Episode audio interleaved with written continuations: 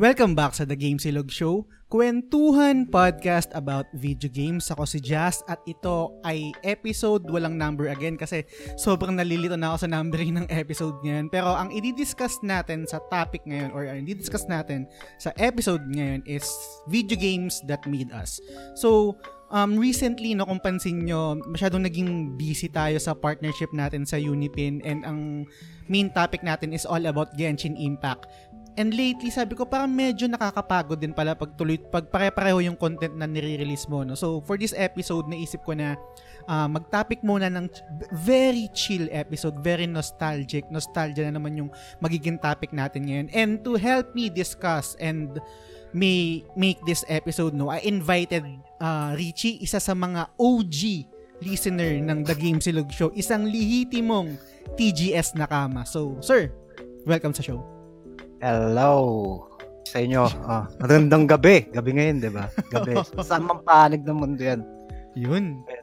Kasi si Richie nasa Korea siya eh. Actually, hindi kami nagpang-abot sa sa Korea no, pero I think na discover niya yung yung The Game Silog show nung nag nag-share ako ano, nung ano sa groups Mm, yung pang group natin sa ano sa, sa Korea, Korea. Oo, uh, tama, ng mga tama. PlayStation owners mm. something no. Mm-hmm. So doon mo ako nakita mm. and I think medyo matagal din bago tayo nagkaroon ng ano eh ng talagang conversation no. Mm. Parang late na lang din nung oh. nag-live oh, stream na kami. Mm, nung pumasok ako ng ano, ng group ba 'yon? Ah, oh, ng ano GC. Mm, ng GC na lang mm. ng The Game Silog Show. Tapos yun, tama. Sabi ko pa nga dati, nun, around 2019 yata yun, sabi ko, ano pag ano, makikipag-collab ako. Sinabi ko yata yun dati. Eh yun, eto na nga, nandito na. Tagal na. mm, tagal na. Tsaka, yun nga eh, parang atawag dito, no, um, bago nangyari yung conversation natin na yun, talagang ano pa, hilaw na hilaw pa yung Wala TGS. Pa. Wala pa, mm-hmm. di ba? Parang podcast pa lang. Ilan, uh, ilan pa lang members, parang ganun. Mm, uh, o nga, parang nasa 100 people Wala. lang yata yung nag-like pa mm. nun. Tapos, konti yung downloads natin sa podcast nun, nasa mm. 10 downloads lang, ganyan-ganyan. So, talagang matagal ng listener si, ano, si Richie ng, ng TGS, no? And ngayon lang talaga kami nagkaroon ng time para mag-collab, para gumawa ng content, para ma-invite ko siya sa, sa, sa TGS, no? And I think perfect tong topic na to kasi gusto ko lang talagang makipagkwentuhan eh. Yung, ito yung parang main theme naman talaga ng The Game Silog Show is makipag-inuman, tapos kwentuhan with barkada, with tropa.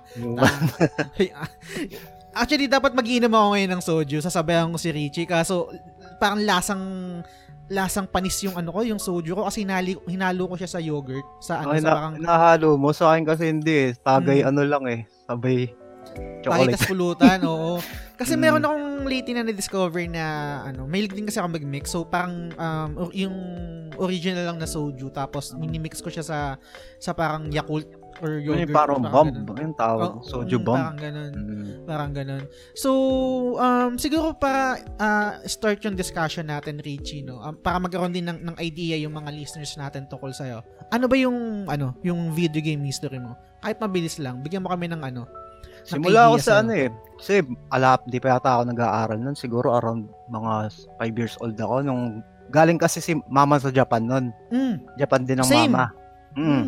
Parang si mama pala. siyang ano, uh, Famicom. Oh, Famicom 'yan. Mm. Tapos hindi ako nag hindi ako nag-start sa Mario ah. Ang uh. start ko talaga yung mga Japanese game na ano, yan, Macross. Ay, ayos yan. Mm. Transformer, tsaka yung B-Wings. Wala pa akong mm. idea sa Mario nun. Tapos ayun, habang tumatagal, tapos habang tumatagal, syempre limited na taga-probinsya din ako. Mm. Limited yung ano resource. So ang nangyayari, may kapitbahay kaming may bala ng ano. Tsaka dumating din sa point na ano na sobrang addict ko sa ano ah, sa games sa, ah. Mm. Oo, hanggang sa tinatago na ng lola ko yung mga parts ng ano, yung mga AV cable, yung bala, yun, ganun. Tapos, ayan. Na, na, naalala ko yun sa family computer, yung, yung, yung kinakabit niyang sa likod, yung hindi pa hindi pa audio video, di ba? Yung parang Oo, merong yung ano, wire iniikot. Yung, yung oh, iniikot sa may ano, Sa may ano ng, oo, yung sa antena, yung sa likod. Ganun yun. Tapos nausay na may splitter na. Mm. Mm, yun, sobrang ano, ang ganda. Nakakatuwa lang din isipin eh. Tapos, ta, kayo ng mga tropa, ayun, aya-aya. Mm. Tapos, dumating yung point na, yun, nag-transit na ako ng, an- ano, eh, grade school. Transit Mm. na kami ng, ano, syempre, gusto namin multi- multiplayer. Umanap Oo. kami ng, ano, nauso na yung N64 nun. Mm. Ang ano naman, ang sistema naman namin nun, Smash Brother na. Tapos, Army Men. Uy. Toto, oh, ta, ah, po, ano yun, apat na player yun. Kaya Mm. patak-patak kayo ng renta nun. Tapos yun, sumunod PS1 hanggang yan.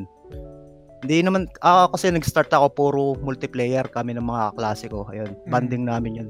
Kada sa Saturday yun. Eh yung... pero pero parang hindi ka rin, hindi ka rin nabakante sa ano, sa console kasi syempre nasa, matagal matagal ba nag-Japan yung mama mo? Mm, matagal. So, kaya, hindi ka kaya rin lang- or kinontrol din niya yung ano, yung yung luho mo sa sa console. ang ano sa akin, hindi niya ako nabili, na- hindi ako nakapag-request na pabili ng kung ano-anong bala. Kasi nga, di ba, Mm. hindi ka naman hindi kagaya ng ano, maraming news na lumalabas tungkol sa ah, ito ganito bala, mga bago, mga ganun. Mm. Ang nangyari sa akin noon, minsan hindi na ako sa bahay naglalaro. Dumadayo na kami ng ano noon, videoan. Mm, Makapaglaro lang ng iba, makapaglaro lang ng ibang title, ayun, mga ganun. Tapos ang hindi ka nag hindi ka nag ano, hindi ka nagkaroon ng ano, hindi ka nagkaroon ng blind spot. Dire- Dire-diretso ka um, family computer, Super Famicom, ah, ako nag, PlayStation. ang Super Famicom ko, videoan na eh. ah, video na. Wala akong ano, wala akong pa- Super Famicom. Ano yung Ay, next mga- na ano yung naging next na naging console mo? Ang sumunod na, ala na, me- medyo late na eh.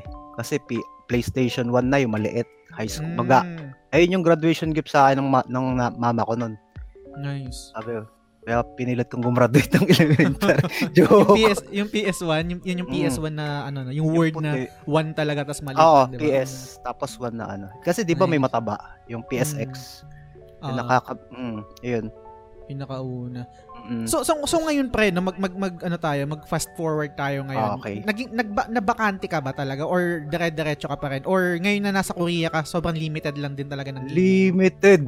Dami kang, meron ka ng resources para bumili. ta- Kaya lang sobrang limited ng oras. Mm.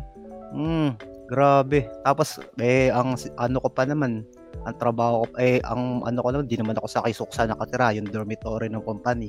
Ah. Sa labas ako nakatira, nagre-rent ako mag-isa, tas biyahe Mm. pa. Kukonsume din siya ng, pagpapasok ka ng 40, 30 to 40 minutes papunta ng company, yun. Pag uwi mo, Mm. pagod ka na, yun. Gets, Pero gets. may ano naman, pag mga Saturday, konting, oh, konting oras lang. Eh, meron ako dito, di ba, namili ako ng Switch. Ah. Yan, pa jumpers, jumpers. Jump. Anong jump? Ano anong lalaro mo ngayon sa ano? Anong lalaro mo ngayon sa sa Switch mo? Yung latest, ah, ano ba Mm. tong bin... Ayun, 12. Ay, Inulit FF12. ko. Mm. Mm. Kaya lang, pitik-pitik lang. Pero nagpapa-level up lang ako dun sa ano, yung yung pabal, yung pinipinix down. Mm, ang, ang hirap talaga yung ano, no? Yung adulting, nakakasira ng, ano, Mm. ng time ng paglalaro yan eh. Mm, so mas ma, mas panalo ka kung pinanganak kang rich kid.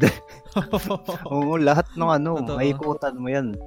Totoo. Eh, hindi ka gaya na, sa mga rentals, rentals lang. Lugi eh.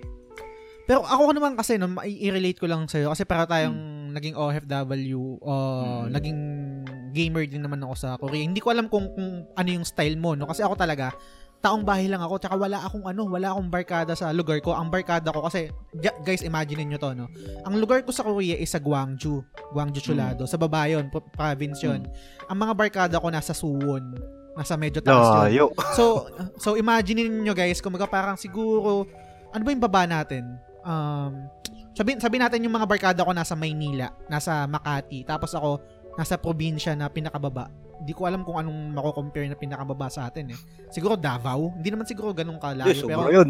sobra naman layo na. No? Pero basta malayo. Siguro, pag, mag, pag magbo-bullet train ako, pag mag, ah magte-train ako, siguro mga nasa 3 hours, tapos mag, mag after ng trend magbabas pa ako. So Oo. sobrang layo talaga ng ano ng ng barkada ko. Ibig ang ang ang, ang point ko is kumbaga hindi ako hindi ganoon ka-accessible yung mga barkada ko sa Korea para magiya ako ng inom, magiya ako Mm. ng ng ng, ng gala, ng walwal. Kaya ang tendency is nasa bahay lang ako after ng work, bahay, laro. Pag day off, um, pupunta ng downtown, mag, mag Sine. window shopping or manonood ng sine, kakain, etc. So talagang ah yung free time ko is nabuhos ko sa paglalaro talaga. So hindi ko alam kung ganun, kung ganun yung sayo. Ikaw ba pa, ano bang ano bang nagiging diskarte diyan? Talagang minimal lang ba talaga yung paglalaro mo or mat ba? mabarkada ka din? mad- madami naman din kasing distraction dito eh. Pag ano lang sa Tulad bahay. ng mm, Tulad ng, ayan, PC games. Ayan, mga Mm. ganyan na. sa Kasi, laminan, mga ganyan, hindi naman. Ay, wala. Iba yan ah. Ay, mga na, ano, yung mga nadadaanan. Oo, nadadaanan sa laminan, tawagin. Mm, Anyway. so ngayon, ang ang games naman na nilalaro ko pre, no, baka i-share ko lang sa'yo.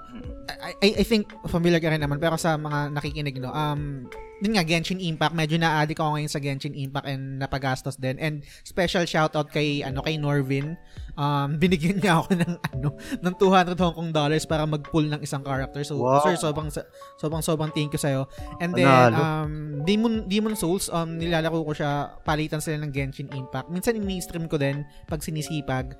Ah, pag pero pag tinatamad yun, tinatamad yun offline ko lang din nilalaro.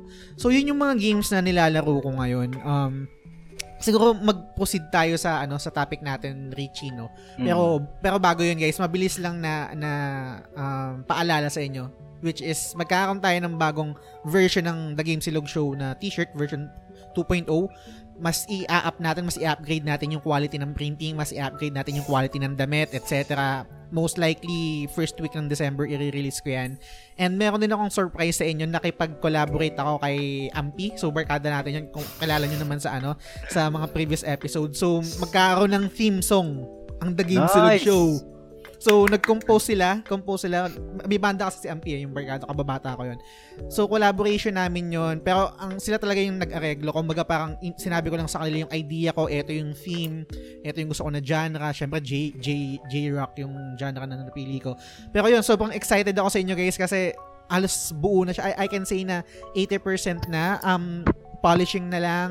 Wow. Tapos recording, tapos sobrang good sa Gagawan ko lang siya siguro muna ng ano ng um lyric lyrics sa video. Ta- pero sa future gusto kong gawan siya ng talagang legit na na music video. So yun and then um next year naman January meron din isang ba- isang design ng t-shirt na ilalabas. So sobrang excited din ako para makita niyo. Pero yun, sa ngayon yun yung mga upcoming natin. So please be excited sana suportahan niyo ako, sana suportahan niyo pa rin yung TGS. So yun. Lupit, Um, drawing na tayo ah. Meron ng mga ganong ano eh, no? Mga Mm. Kung ano-anong shit. Oh, sunod Anyway. yan, ano yan. Susunod yan, meron ng baka naman. Mga ganun na yan.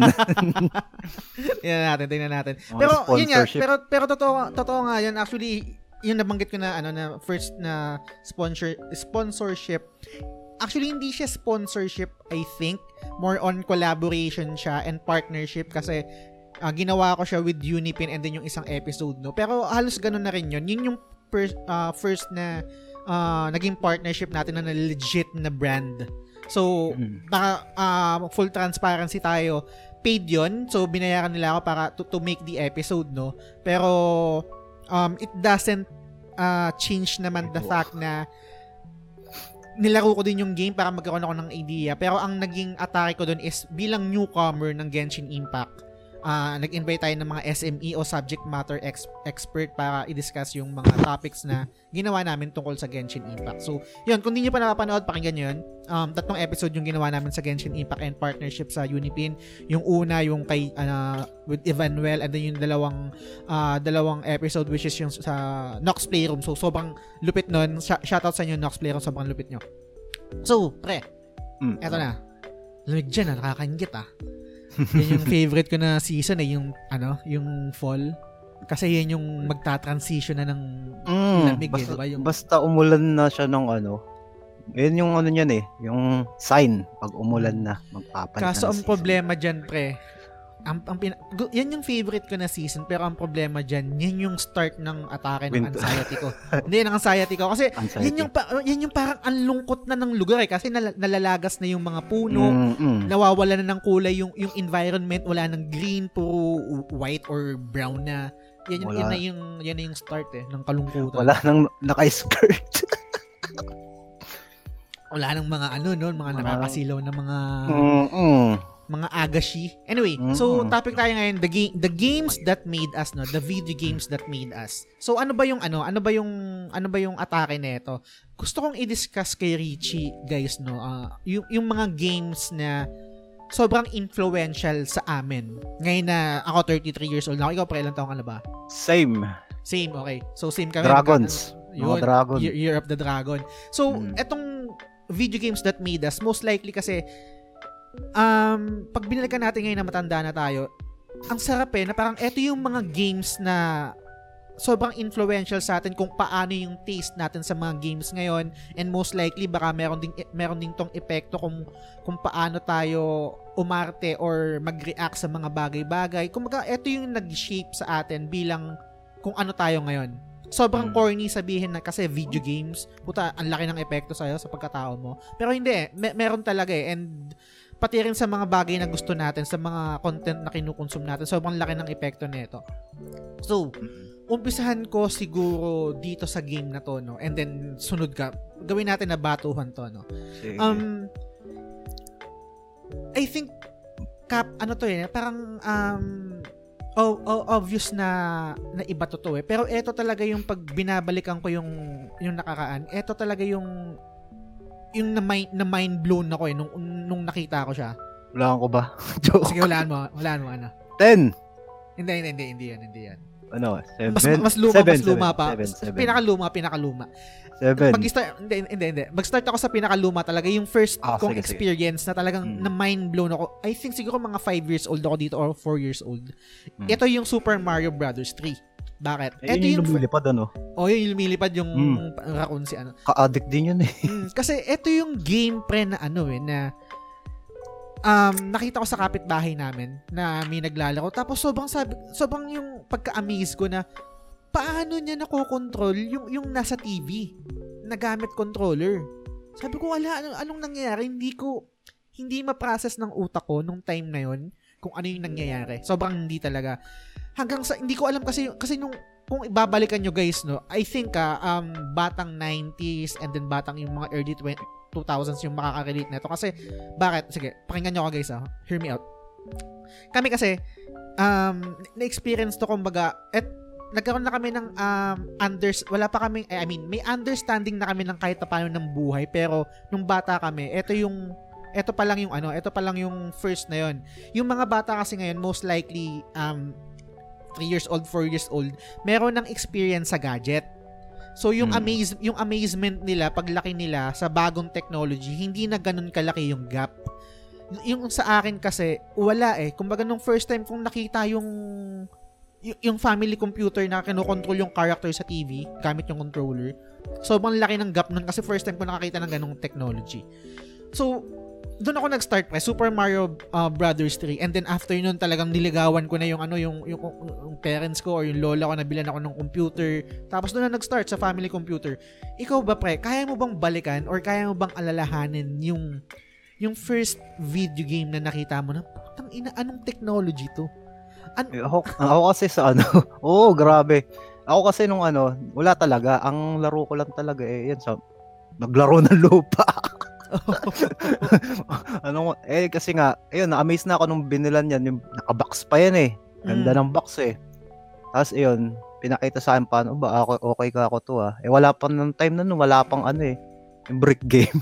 Late Mm. nung ano na, sumunod na doon, tsaka ako nag, na-try yung brick game. Sabi ko, galing ah. Eh, syempre tayo, mga bata tayo, mahilig tayo sa mga ah, cartoons, ayan, mga ganyan. Tapos, ayun, sabi ko, okay itong ganito, tapos, siguro, na ano, susunod siguro mga ganyan, dire-diretso na yan, hanggang sa ano, swerte nga nung, sa atin ha, pa, sa tingin ko, sa yung, yung generation natin yung pinakaswerte eh. Kasi, dyan pa lang nagsisimulang umusbong yung gaming, di ba? Mm. Mm. Hindi naman Pero nung, nung, nung, yung Hmm. time na, yung time na, I mean, ang first experience mo talaga ng video game na masasabi is yung binilan ka ng family computer ng mama mo.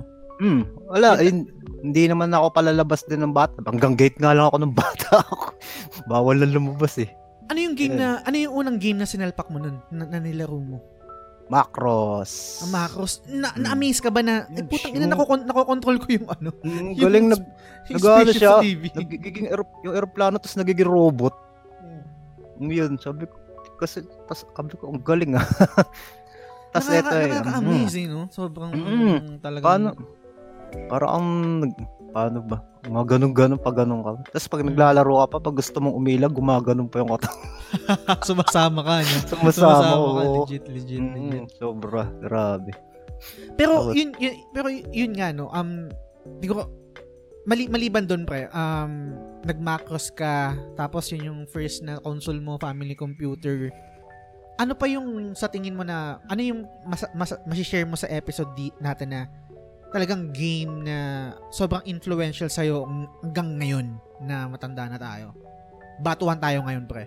ng Isang game. Na, ano ba maganda sa sa Famicom? Punch Out. Punch out. ang hirap nun. Mm.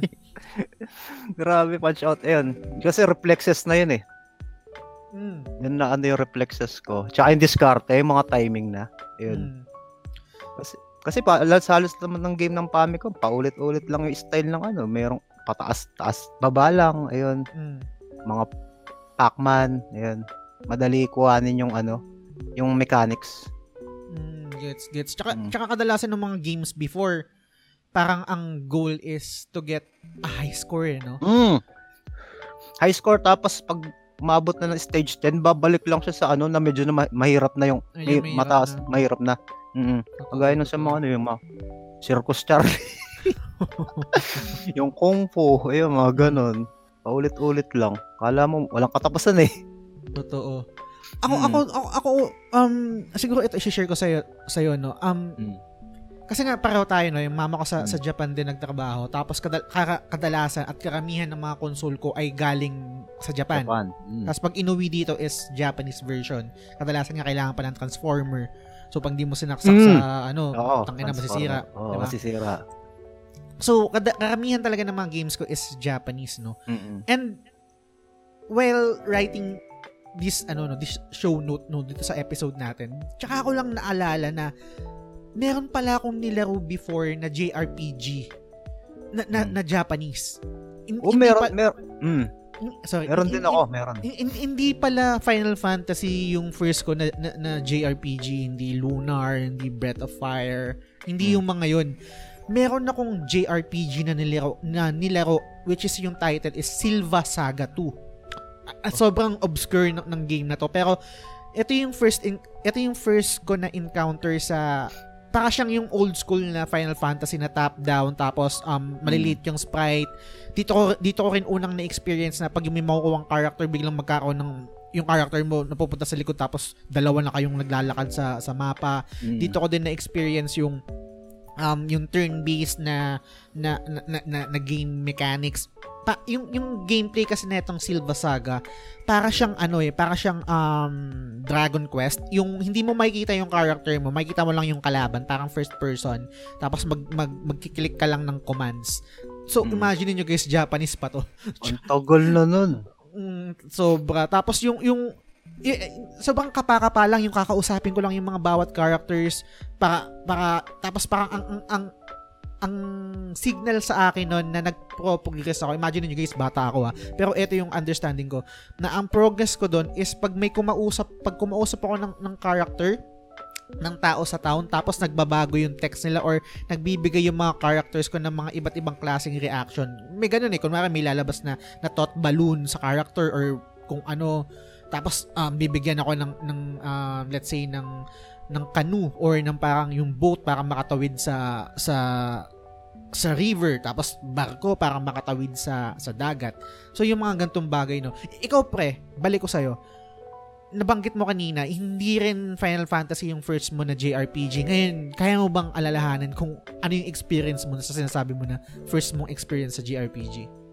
Ano ba yung... Teka, ang dami ko na rin kasi nalaro eh. Mm. Pero ang ano talaga sa ano ko, eh na talaga. Medyo Ano? late na kasi ako nun eh. Nag, Siyempre, kinapa ko pa yung sarili ko kung lalaroin ko ba yan. Mm. Nalaro ko lang, nang, simula lang ako mag-RPG, di ba, nung ano nga, nung nabila na ako ng PS1. Mm, okay. Pero napapanood ko na siya sa mga ano ah, sa mga PlayStationan. Mm, mga ano, mga rentahan Mm. ng PlayStation. oo. Kinano ko yung sarili ko, sabi ko, lalaroin ko ba siya sa may sa may PlayStationan kasi nga 'di ba magko-consume ka din ng Mm. how much magkano mga ang pinaka 30 yata sa amin yun 30 minutes Oo. ang mahal so ayun sabi ko pagka-graduate ko ng high school papabila ako ng PlayStation yun binilan naman ako Tapos Ano yung ayun na PlayStation mo? Modified na English na siya? Or Japanese? Ah, English na siya. English okay. oo araw-araw ko tinitignan sa mall yan Ganun ako ka ano. Tapos ayun, doon ako nagsimula ano, mag-solo. Ayan, mga RPG na yung nilalaro ko niyan. Kasi Hmm. pero, pag may- pero may Mm. idea ka, may, may idea ka na sa, sa genre ng JRPG nun. Kaya yun yung pinili mong game. Or, Hmm, ka- kasi nga 'di ba, tumam- tambay din ako ng Mm. PlayStation na nung araw eh, nung elementary days eh. ano yung ano yung unang RPG na nilaro mo sa PlayStation mo? Um, 7, 7. Ah, 7 ka talaga nag-start. Mm. Tinry ko, tinry ko siya laruin sa PlayStation na noon. Ah, Siguro 30 minutes. Eh, sa ano ko naman, wala akong memory card. Mm, oo nga. Tsaka kung meron, tsaka kung meron man, pag magsisave ka doon, putang ina, buburahin lang din ng mga naglalaro doon. Mm, babantay. Mm, Papatungan lang nun eh. Oo. Tapos, ayun. Tapos, nung nagsimula yun, ala na, na-addict na, dire-diretso na. 7, 8, 9. Ay, 9, hindi ko masyadong nalaro na maayos yun eh. Tapos, ayun. Mga recommend ng kaibigan ko, ayan, Suiko din, Chrono Cross. Yun. Yun, yun, yung, Madami, yun, ang, ang dami. yung, yun, yung, yun yung mga, yun talaga yung naging main genre mo sa PlayStation 1. JRPG talaga. Mm, tapos eh, pag ano, pag mga ano lang, chill-chill lang, ayan, mga pinsan ko, multiplayer, NBA, mga ganyan, Twisted Metal, Mm. Tapos 3 Extreme, Captain Commando, dami, Doc Nukem, ayan. Tsaka yung pinaka-lowsing laro ng The Dragon Ball, Ano yung final bout. Putang inang yan. Sakit sa kamay niyan eh. Yung paunahan mag ano. mm, Pero dito sa lahat, pero dito sa lahat ng ano pre, sa lahat ng nababanggit mo kasi ito yung pinaka-topic natin eh, video game that made us, no. Mm. Ano yung kasi pwede tayong magbanggit ng lahat ng video games na nalaro Mm. natin, 'di ba? Sobrang dami niyan. Pero ano talaga yung mga pili? Ano yung parang sagot sa tanong or hindi naman tanong pero yung statement na video games that made us. Ano yun? Pwede kitang batuhan ng isa tapos ikaw Sige, ikaw isa babato ko sa is yung Rockman 7. 7. Mm. Um, ang may istorya kasi dito pre. Yun nga, um, sa Super NES kasi, sa Super Nintendo, um, Japanese din yung ano ko. Japanese din yung, yung Nintendo kasi nga galing ng, ng Oo. Japan, no? And Japanese din, so, so kaya siya Rockman. Kasi pag English, Mega Man siya. Mm.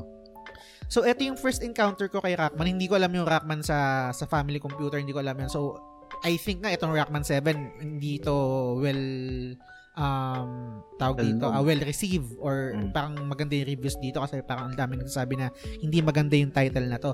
Pero ang ang experience ko kasi dito sa Rockman 7 is nung umpisa ko siya nilalaro, hindi ko talaga maintindihan yung konsepto ng ng, ng ano, ng game niya. Hindi ko magets yung gameplay mechanic na kasi walang nagsasabi sa akin, eh, wala naman akong magazine. Yun Mm. nga, tapos nasa Oo. bahay lang ako. Hindi ako, hindi ako pumupunta sa yung mga sa mga computeran so walang nagsasabi sa akin. So nahi, so- sobrang hirap na hirap ako sa, sa sa game na to. Pero meron kasi akong tito na gamer din na minsan pag hindi ako naglalaro, naglalaro siya ng Super Nintendo ko. Mm. Nilaro niya to kasi hindi ko na nga nilalaro eh. And then sinubukan kong gamitin yung save file niya, yung yung na-start na niya na. Mm. Sabi ko, bakit meron kang skill na ganyan? Bakit bakit meron umiikot sa'yo? Kasi nung sabi ko, nung naglalaro ako, isa lang yung weapon ko, yung buster lang. Mm. Yung tumitira lang na ganyan. Bakit ikaw, meron, nag-iiba yung kulay ni, ni Rockman, and then Mm. meron siyang ibang skill. Tapos sabi niya, hindi, kasi natalo ko na yung isang boss. Mm. Tapos pag natalo mo yung isang boss, Makukuha mo yung ano mo yung power niya. Mm. Putang ina pre, sobrang uh, na-amaze ako Oo. sa ganun, sa Oo, gameplay oo, mechanic na ganun, Mm. na sabi ko, ah, okay, so gan ganun pala yun, na pag natalo mo yung isang boss, makukuha mo yung ano niya, makukuha mo yung weapon niya, and then hindi dun, hindi pa doon natapos, kasi sinabi sa akin ng tito ko na, etong weapon na to, kahinaan to ng isang boss, so kailangan mong hanapin. So, li- dun, doon, doon pumasok sa akin yung konsepto ng isang, ng video game na is- na video game design na merong merong parang pi- ah, rock paper scissor na mechanic Mm. na parang okay, etong etong weapon na to is malakas dito pero mahina dito. Parang ganun. So yun yung nagturo sa akin yung yung Rockman 7. So babato ko sa'yo, pre, not necessarily kailangan pareho ng sa akin, no? pero ano yung pwede mong ikwento na isang video game yun nga, na parang sagot or nag explain dun sa video game that made us. Kasi itong Rockman 7, all throughout hanggang ngayon, matanda na ako. Hmm. Pag binabalikan ko, eto talaga yung sabi ko, ah, dito ko na-experience yun sa Rockman 7 na ngayon. Sobrang ina ina-apply ko din sa mga sa mga games na nalalaro ko. Yung natutunan ko na, na rock, paper, scissor na mechanic, dito rin. So, Hmm. gamit na gamit talaga siya. Ikaw, pre, anong, anong, anong masishare mo? Sa akin yung Chrono Cross eh. Iba yung dating sa akin ng Chrono Cross talaga. eh. Sige, sige, kwento mo yung Chrono Cross. Kahit hindi ko pa natatapos, pero sige, kwento mo yung Chrono Cross. Anong meron sa Chrono Cross kung bakit siya yung pasok dun sa topic natin na video game that made us? Mm. Kasi yung Chrono Cross, iba ang istorya niya yun eh. Parang patay ka, pa, buhay na patay ka na eh. Parang ganun. Mm. Tapos yung ano gameplay din sa top, anong mga ano, accuracy, mga ganun. Tapos doon ko doon ko natripan yung ano, nag-iiba yung kulay ng ay nag-iiba yung ano, yung ano ng weapon.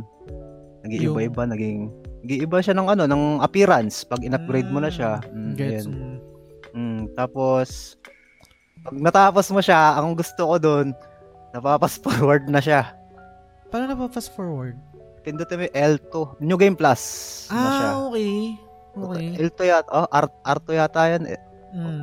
para mabilis na siya. Parang sa ano, ayun nga, nakit nung nilaro ko tong ano, yung 12, sabi ko, may, 12 ah. yung, oh, sabi ko, ba't ganun nung nilaro ko yung 12, wala naman siyang fast forward.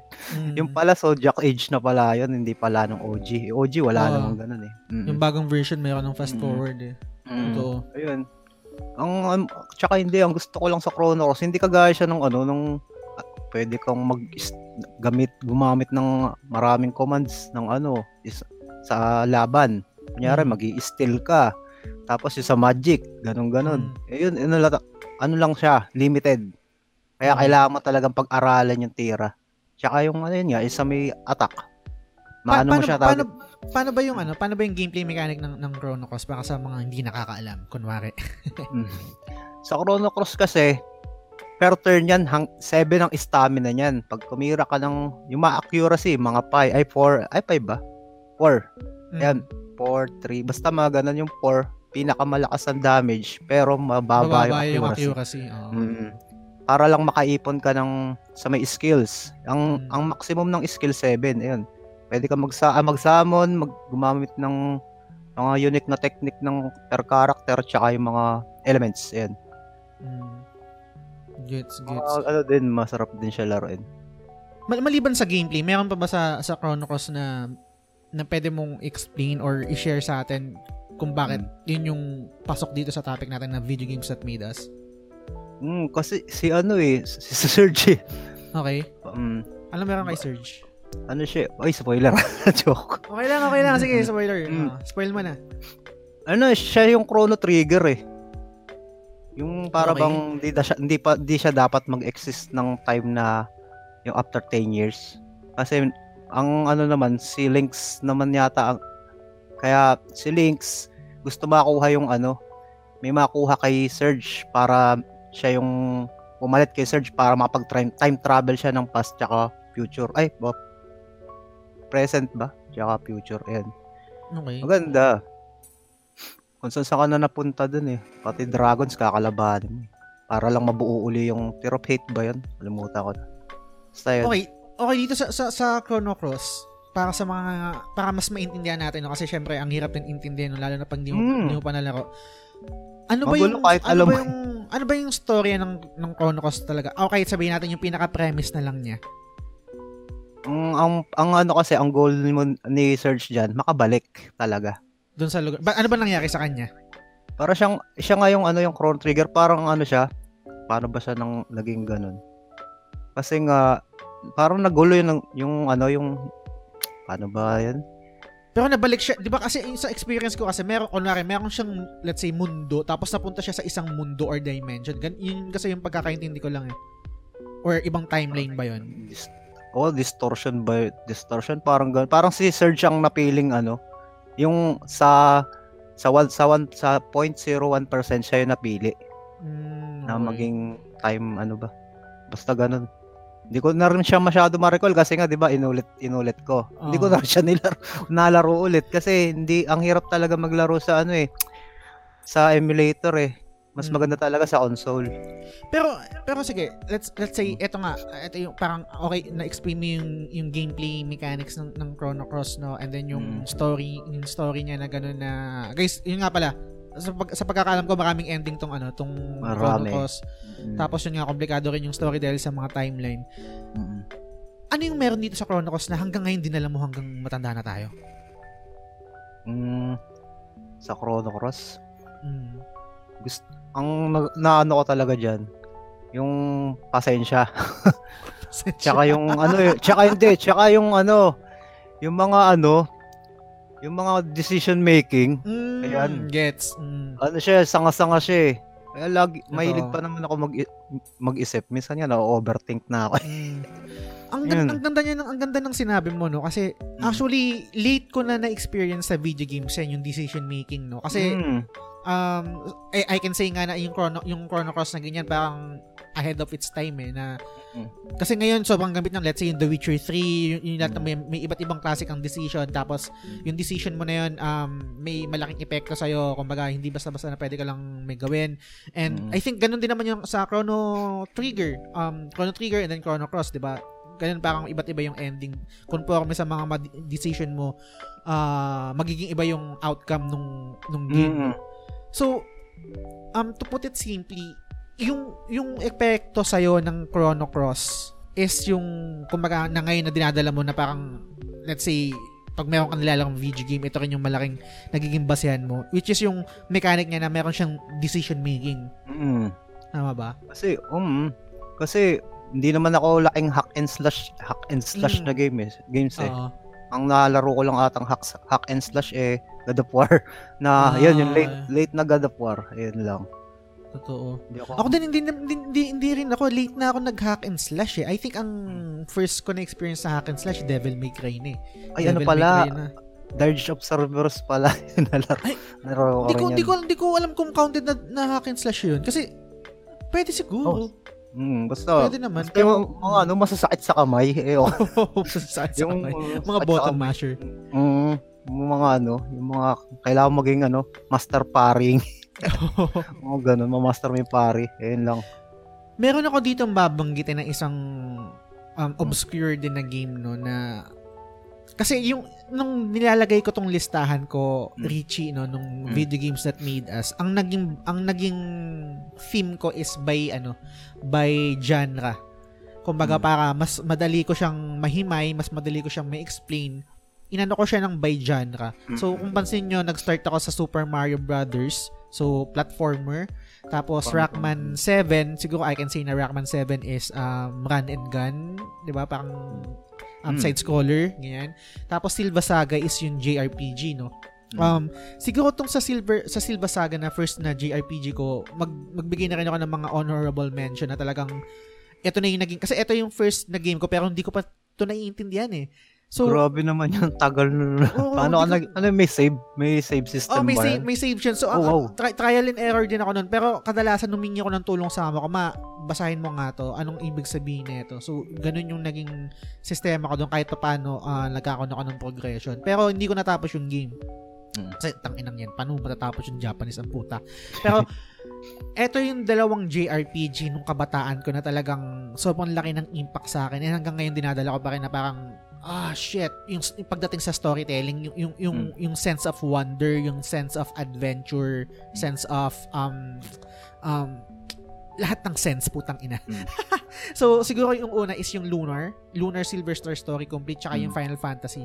So yun, yun talaga yung main JRPG ko nung time Meron, mer- maraming in between, marami akong na-experience na JRPG, marami akong nalaro na JRPG kasi yun talaga yung main game ko nung PlayStation 1. Andyan na yung Thousand Arms, andyan yung Tales of Destiny, nandyan yung Breath of Oh, Fire, Wild, of, wow, Wild uh, Arms. Wild Arms, andyan yan. Sobrang dami. Yung common na sila eh. Yung mga, la- yung- mga list na yan. Mm. Totoo, andyan yung Rhapsody. Sobrang dami, sobrang daming JRPG. Pero ito talagang Lunar. Ito talaga yung tumatak sa akin. And ngayon, pag binabalikan ko kung bakit. Kasi, ito yung ano pre, yung, yung sense of yung sense of adventure talaga na parang siyang kung familiar ka sa Grandia, ito Oo. sobrang close sobrang close sila eh. Pero talagang lamang na lamang lang talaga si si Lunar. Yung yung storya kasi ng Lunar tsaka ng Grandia medyo similar na parang um, hero's journey na sa una mahi, ma- sa una nangangarap yung bida na maging malakas, meron siyang ini- ina-idolize. Tapos meron siyang kaibigan na, na ano na Sidekick. sidekick na Supporter. supporter, ganyan. Tapos, we will embark on this journey para tuparin yung pangarap natin. And, and, and eventually, biglang ka- kakalat yung story. Tapos, biglang good versus evil na pala siya. Hindi lang siya basta adventure. Lunar talaga yun. So, yung, imagine niyo guys, yung, yung, yung fantasy na, na binigay sa akin nun, nung kabataan ko sobrang amplified. Ngayon na pag binabalikan ko, y- yun talaga yung parang kung bakit yun yung naging favorite ko na genre na pag nilalaro ko siya kahit 33 years old na ako, it feels like home eh. Mm. Parang, di ba? It Eh, feels like ganun home. eh. talagang pakiramdam ta- pag ano, maganong pakiramdam, maano, parang gusto mo nang ganun na lang yung buhay mo. Mm, totoo, totoo. Kasi Ito binabalik, yung oras. binabalik ka dun sa time na, ano eh, uh, kumbaga parang na-incorporate mo yung, yung, yung state of mind mo or yung status mo din nung time na yun, dun sa game na yun mismo. Kunwari, nung nilalaro ko yung Lunar, putang na, wala naman ako ibang problema nun eh, di ba? Parang ganyan. Mm. Parang So- nagko-connect yung utak mo nung noon tsaka ano eh, present eh. Totoo, totoo. Y- tapos yung game na yon yun yung nagiging portal mo eh. Para balikan yung, yung, Oo. yung time na yun eh. So ako pre, ah, nagbigay ako sa iyo sa JRPG no. And then Mm. nabanggit ko rin yung um, Super Mario, Rockman, Silva Saga, Resident E, ah, di ba, mga pala Resident Evil, um, Final Fantasy no. Balik ko naman sa iyo yung bola. Um, O sa akin. mm, ano Doon naman yung, sa, ah, ano, ano, ano yung masishare mo naman na, ano, na ibang game naman, ibang game pa? Doon tayo sa ano, sa larong madaming characters. Yun! Sukuden ba yan? Yep. Yun. okay, sige, barangay. Okay. Anong anong anong masishare anong masishare mo sa sa, sa Sukuden? Grabe Sukuden, ko din. Suwikuden, okay. Mm, ayun, mas ano siya eh. Ayun, talagang ano eh. Meron kang ano, yung doon ko na lang nasan yung may, dala, may kailangan daling character para lang mako ma-recruit mo yung isang Japan character. Mga ganun. Tapos may ano may encounter na doon sa may ano, sa may labas ng map. Ay sa ano sa map. Pag nag ano ka lang doon, nag stroll is ay nag ano ka nag wander wander. May makakalaban kang character din. Yun Yung mga ano yung flyers. Hmm, parang si Yuffie. Ah, random. Du- Rand- mm, oh, sa Yuffie, random. sa ano. Oh, parang ganun, di ba? Mm, sa oo, yun. Mga ano lang Nag- mga nag- flyers. Nag-guide ka, nag-guide, nag-guide ka ba dyan para makuha kung, or para, para malaman kung saan makuha yung mga characters na yan? Mm, nung u- hindi nung una blind blind ano lang. Blind din, oh. Pero nung habang tumatagal, nung natapos ko na siya, sabi ko Ah. mali pala tong ending tong ginawa ko. Oh. May naghihintay pala sa iyo. Di mo pinuntahan. Hindi, si, Eh, si Joey. Joey. Ah, si Joey Mm. pala, si Joey, si Joey. Yun, bad ending pala yun. Nakandun siya eh, nakalaga sa, sa screen eh, naghihintay siya sa set. Tensan Pass ba yan? Tensai. Basta yun.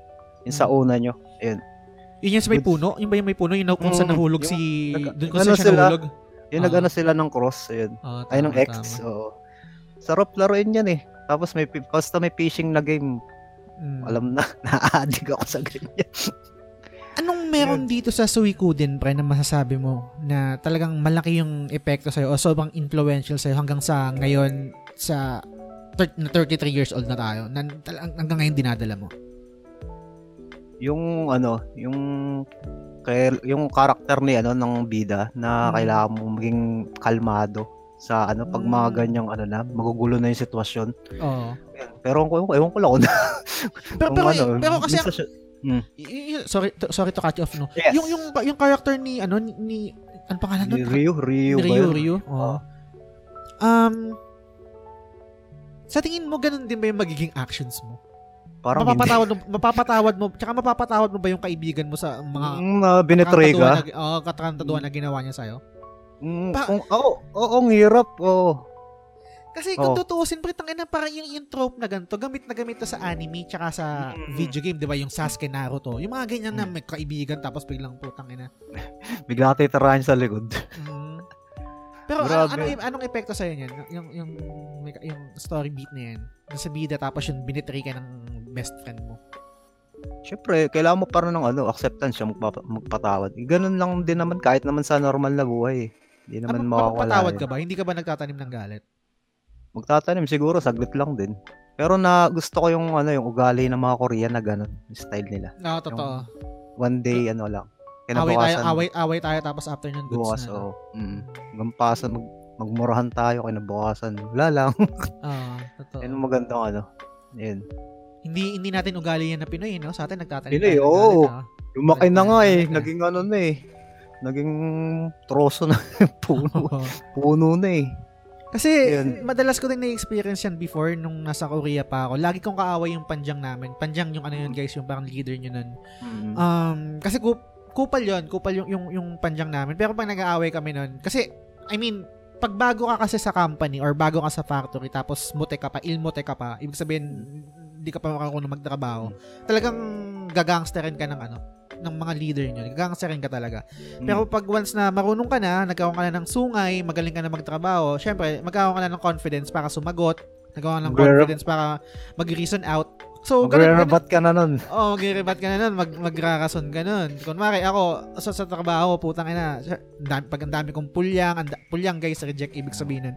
Um, tapos si- sisigawan ka, bu- mumurahin ka, i-check ya, pabo, pabo, anya, gaganon, gaganon ka. Mag-reason out ko na nun, na parang, sa, sa, sa- minsan nga sasabihin ko dun sa panjang namin, pag nagagalit siya sa akin, tapos pinapagalitan niya ako, sabi ko, niga he. Ibig sabihin nun is hindi ikaw gumawa kung magaling ka. Mag- Mm. Siyempre, parang, um, pero ang maganda nun guys, kahit ganun kami, okay, magagalit kami, magsisigawan kami, um, kinabukasan nun, tapos na yun, maglalambing na yun sa akin na, ah, ah, sasabihin na na, ko- kope masyo, gano'n. Tapos bibigyan ng kape, bibigyan ka ng kape nun, yung ano, yung, kasi meron dun guys, usually dun sa pag, bago kayo magtrabaho, parang meron kayong waiting area palagi nun. Kasi ang ugali ng, ng, ng mga Koreano, kumbaga hindi yung papasok ka ng, ah, kami ah, yun yung na, na, na- ano ko ah, na-adapt ko na, na work ethic sa kanila. Na, kunwari, ang, ang pasok nyo guys is 9 a.m. At least kahit pa paano 30 minutes bago nung start mo nandun ka na. So 30 minutes, kadalasan nandun na ako, magkakape muna kami niya. Tapos yun nga, yung panjang namin na nakaaway ko kinabukasan, o-operan ako ng kape. So ganun yung ugali nila, kumbaga mag-away tayo ngayon, kinabukasan, goods na tayo. Mm. So putang ina na, na side Kumak- track tayo Oo nga, okay lang yan. sa Korea Talk. Alam nila. Mm, ayun. Anyway, so magbabat ulit ako sa ng isang game, Mm. pre, no? Um, na sobrang laki din ng impact sa akin and then yung yung putang ina yung amazement ko sa game na to sobrang hanggang ngayon dinadala ko pa din na na parang ang hirap pantayan, ang hirap um, tibagin. Pero yun. So ang game na to is yung Castlevania Sym- Symphony of the Night. Symphony. Oh, symphony. So, guys, imagine niyo to, no? Yun nga, hindi pa accessible yung internet, yung magazine, sobrang limited lang. And yung mga kwento-kwento tungkol sa mga video games, eh, mag- makukuha mo lang yan pag tambay ka ng compute, computeran or ng, Mm. ah, ng rentahan ng PlayStation. PlayStation. Imagine, ano. mm, PlayStation na. Imagine niyo kung nasa bahay lang katulad ko na parang walang alam. So, nilaro ko tong Castlevania, guys. Nilaro ko to kasama ko si Papa. Paglaro namin, natapos, ti- tinalo namin si Shaft. Y- yun yung parang pinaka-final boss doon doon sa isang castle. So, i- i-spoil ko na. Yung, yung Castlevania kasi, babaliktad yung castle nun. Babaliktad yung castle nun. Yung, yung first mo na, na playthrough, tapos pag tinapos mo ang final boss, kuno, is si Shaft. Hindi pa pala yun yung final boss. Ang mangyayari doon is, um, kailangan mo mag-equip ng isang salamin or goggles or something para makita mo na ay hindi, mali pala ako, sorry. Ang kalaban mo pala, ang first boss mo is si Richter na kinokontrol siya ni Shaft. So, akala mo ang pinaka-final boss is si Richter pero hindi, kinokontrol lang siya ni Shaft. So, kailangan mong magsuot ng ng yun ng salamin. Para makita mo si Shaft. Babarilin mo yung lumulutang na bilog dun sa ulo ni Richter para matalo yon kasi kino, hindi, hindi talaga kalaban si kasi si Richter kinokontrol lang siya. And then after nun babaliktad guys yung castle, yung castle. Ibig sabihin hindi pa tapos. Nasa kalahati ka pa lang ng gameplay. Ah shit. Sobrang ano sobrang amazed na amazed ako nun. And sabi ko grabe no? Na parang sabi ko nung bata ako na na kayang gawin to ng video games itong itong gantong klaseng um, gulat factor and then yung yung yung amazement or yung parang yung wonder na kayang ibigay nung nung, nung game sa'yo ah sobrang the best. So hanggang ngayon I guess kahit sino naman tao tanongin mo na gamer kahit nga sa state or kahit sa mundo hindi mawawala yan sa conversation yung Symphony of the Night eh yung, yung Castlevania lalo na yung ginawa nila dun sa sa pagbalik pagbaliktad ng castle. So ito yung introduction ko sa Metroidvania. Ito yung introduction ko sa genre na yon. Um, pero ngayon ang favorite ko na, na, na Metroidvania is Hollow Knight, no. Pero syempre, special place in my heart pa rin yung ano yung Castlevania dahil sa binigay niya sa akin na na experience nung bata ako. And hanggang ngayon, I can say na isa, isa sa mga best experience ko yun yung pagbaliktad ng castle na yun nung, nung, sa, sa Castlevania. Ngayon, babalik ko sa iyo, pre. Ano, ano, malib, na, nabanggit mo na yung ano, nabanggit mo na yung Chrono Cross, nabanggit mo na yung Suiko din. Mm. Ah, nung ginagawa kasi natin tong show notes no, yung, yung sinend ko sa yung show notes, sabi ko, limit lang natin ng ano ng year 2010. Pero hindi, mali ako nun. Um, wag nating i-limit. So, lahat lahat ng pwedeng i-discuss, no? So, Mm. after nyan, pre, ano pa yung game na pwede mong i-share sa atin dito na pasok dito sa video game that made us, no? Um, wait lang ah. Balikan natin yung sinabi mo nung ano, yung sa Castlevania. Ah, sige, sige, sige, sorry, Ah, sorry, oh. Ang na ano ko din sa napansin ko talaga sa ano sa mga Japanese developer, Mm. ang tataba ng utak nila. Totoo. Ay, Totoo. grabe. Hindi mo mai imagine na pwedeng mangyari mga ganun. Mm. Yung ano nila, yung basta develop sila. Ayun sa akin naman, ah, Tsaka, sorry, so- so- sorry. mm. Ah, sige, sige lang. Dag- dagdag ko lang na mabilis. Tsaka yung sa Castlevania kasi, well, well, ar- yung architecture ng castle, well Mm. designed. Alam nyo kung bakit, guys? Kasi kahit nung biniliktad yung castle, nag-work pa rin siya as level parang- design. Mm. Yun pa rin eh. Sumakto pa rin. But, hindi, kasi imagine mo, parang sabi mo, eh, parang isipin mo, dapat sobrang intricate ng design nun. Kasi pag binaliktad, it doesn't follow na na good level design pa rin siya. eh. Kasi syempre, 'di ba, may mga may mga obstacles doon, may yung yung spaces, etc. no. Bumaliktad hindi. lang yung ano eh. So, bumaliktad yung, lang, literal, bumaliktad. pa rin. Bumaliktad pa rin lang yung yung mga- ano eh, yung kandila eh. Oo, oh, bumaliktad yung kandila. Gusto pa rin yung level design, malalaro mo pa rin ng maayos. Mm. Anyway, sige. Ikaw, ikaw na. Oh. ano, MGS series. Yun, yan ang blind spot ko. Pero sige, kwentuhan mo ko dyan. Iba yung ano eh, iba yung gameplay ng ano eh, sa mga typical na ano, na mga action games, yung mga Siphon Filter, ayan. Ano pa ba mga action games? Yung mga 007. Sa Ah. Metal Gear, matindi talaga eh. Saan ka nakakita? Ano ka? Ah, ano ka, tactician. Ang gin- Hmm. pwede kang gumamit ng box. Baka magtago. Gal, nasa nasa gera ka, ay nasa susu- i-infiltrate mo yung ano, yung isang lugar, tapos Ah. pwede kang gumamit ng box. Tsaka madaming palaisipan sa Metal Gear eh. Hmm. Mm, gaya nung ano, yung mga tatanggalin yung controller. Oo nga, no, Ililipat. yung Ang taba ng utak ni ano, ni Kojima. Kojima, no? Oo, grabe. Yan yung kay Psycho Mantis, di ba? Tama ba? Oo, kay Psycho Mantis. Pero may, ano eh, hindi ko rin alam. Minano-mano ko din yun eh. Hmm, okay. Hindi ko alam na pwede pala yun yung easy ano, yung papalit ng pinagtawanan tuloy ako. Tsaka yung ano, di ba? Meron din, hindi ko to guys ah, personally nalaro. Syempre naririnig ko lang din sa mga Mm. kaibigan. No? Yun nga, sabi ko blind spot ko yung ano yung MGS series. No? Pero pag nakakwento sa akin to na-amaze din ako kahit hindi ko personal na experience. Which is yung pag meron kang save file ng Castlevania or ng gawa yat basta any game na gawa Ng ng Konami. Oo. Babasahin ni Psycho Mantis yung kumbaga meron siyang meron siyang dialogue na ah, you like ano ah, Konami games, ah, parang ganun. Galing So, so, din eh, no? Sobrang tangin na, sobrang yung, um, yung, Ano yung lang pang, yan? pag-break ng fourth wall ni Kojima, sobrang, sobrang lupit. Mm, tas may picture pa sila, may picture pa si Kojima dun sa dun sa pwesto yata ni Psycho Mantis yun, yung sa may parang ano siya conference. May picture sila dun eh. Yung solo solo. Uy, ba dun mag-isip si Kojima eh. Ako masarap Oo, laruin oo. yung ano, maganda rin yung ano, istorya nun. Sayang nga lang, Kojima, wala na. Oo nga eh. Konami, wala nang hindi na pwe- pwede na, hindi na siya pwedeng mag ma, ano, eh, magkaroon ng ano ng sequel ng Metal Gear eh, no. Nahawak niya. Depende kung, depende kung anong gagawin ng ano, ng, Konami. ng, ng Konami. Kasi yung IP ang may hawak is Konami. Mm, Pero ang brother. ang posibleng mangyari diyan, let's say let, let's say magkakaroon ng ano, magkakaroon ng remake no, let's say Metal Gear Solid remake. Tapos gusto ng ang mag-handle is let's say Sony, ang gusto ng Sony is si Kojima yung mag-direct. I think yun yung possible solution doon. Magkakaroon ng middleman. Ang middleman doon is Sony. Kung Mm, mga ipapahan pwede. ipapahan ah, ipapahandle or papa bibigyan ng lisensya ng Konami yung Sony para i-remake yung Metal Gear. Tapos yung Sony naman kukuha siya kung sinong gustong developer yung gagawa. Pwedeng mag Bluepoint or pwede rin naman mag Kojima, depende na sa kanila yun. So, yun. Um Okay, anong meron dito ka- anong meron dito sa Metal Gear series na hanggang ngayon dinadala mo? Ito ba yung ito ba yung um yung pagbe-break ng fourth wall? Ito ba yung game na dito mo lang siya na-experience yung nagbe-break Diyan, ng diyan lang. Yung, siya, yung mga una na, syempre, tas meron na sigurong gumaya. Ewan ko lang kung meron ngayon. Na ano, yung madami siyang ano eh, kailangan mo makapunta ng kabilang level, yung hanapin mo yung C4, yung mga, yung Nikita, yung, yung rocket launcher na nako-control.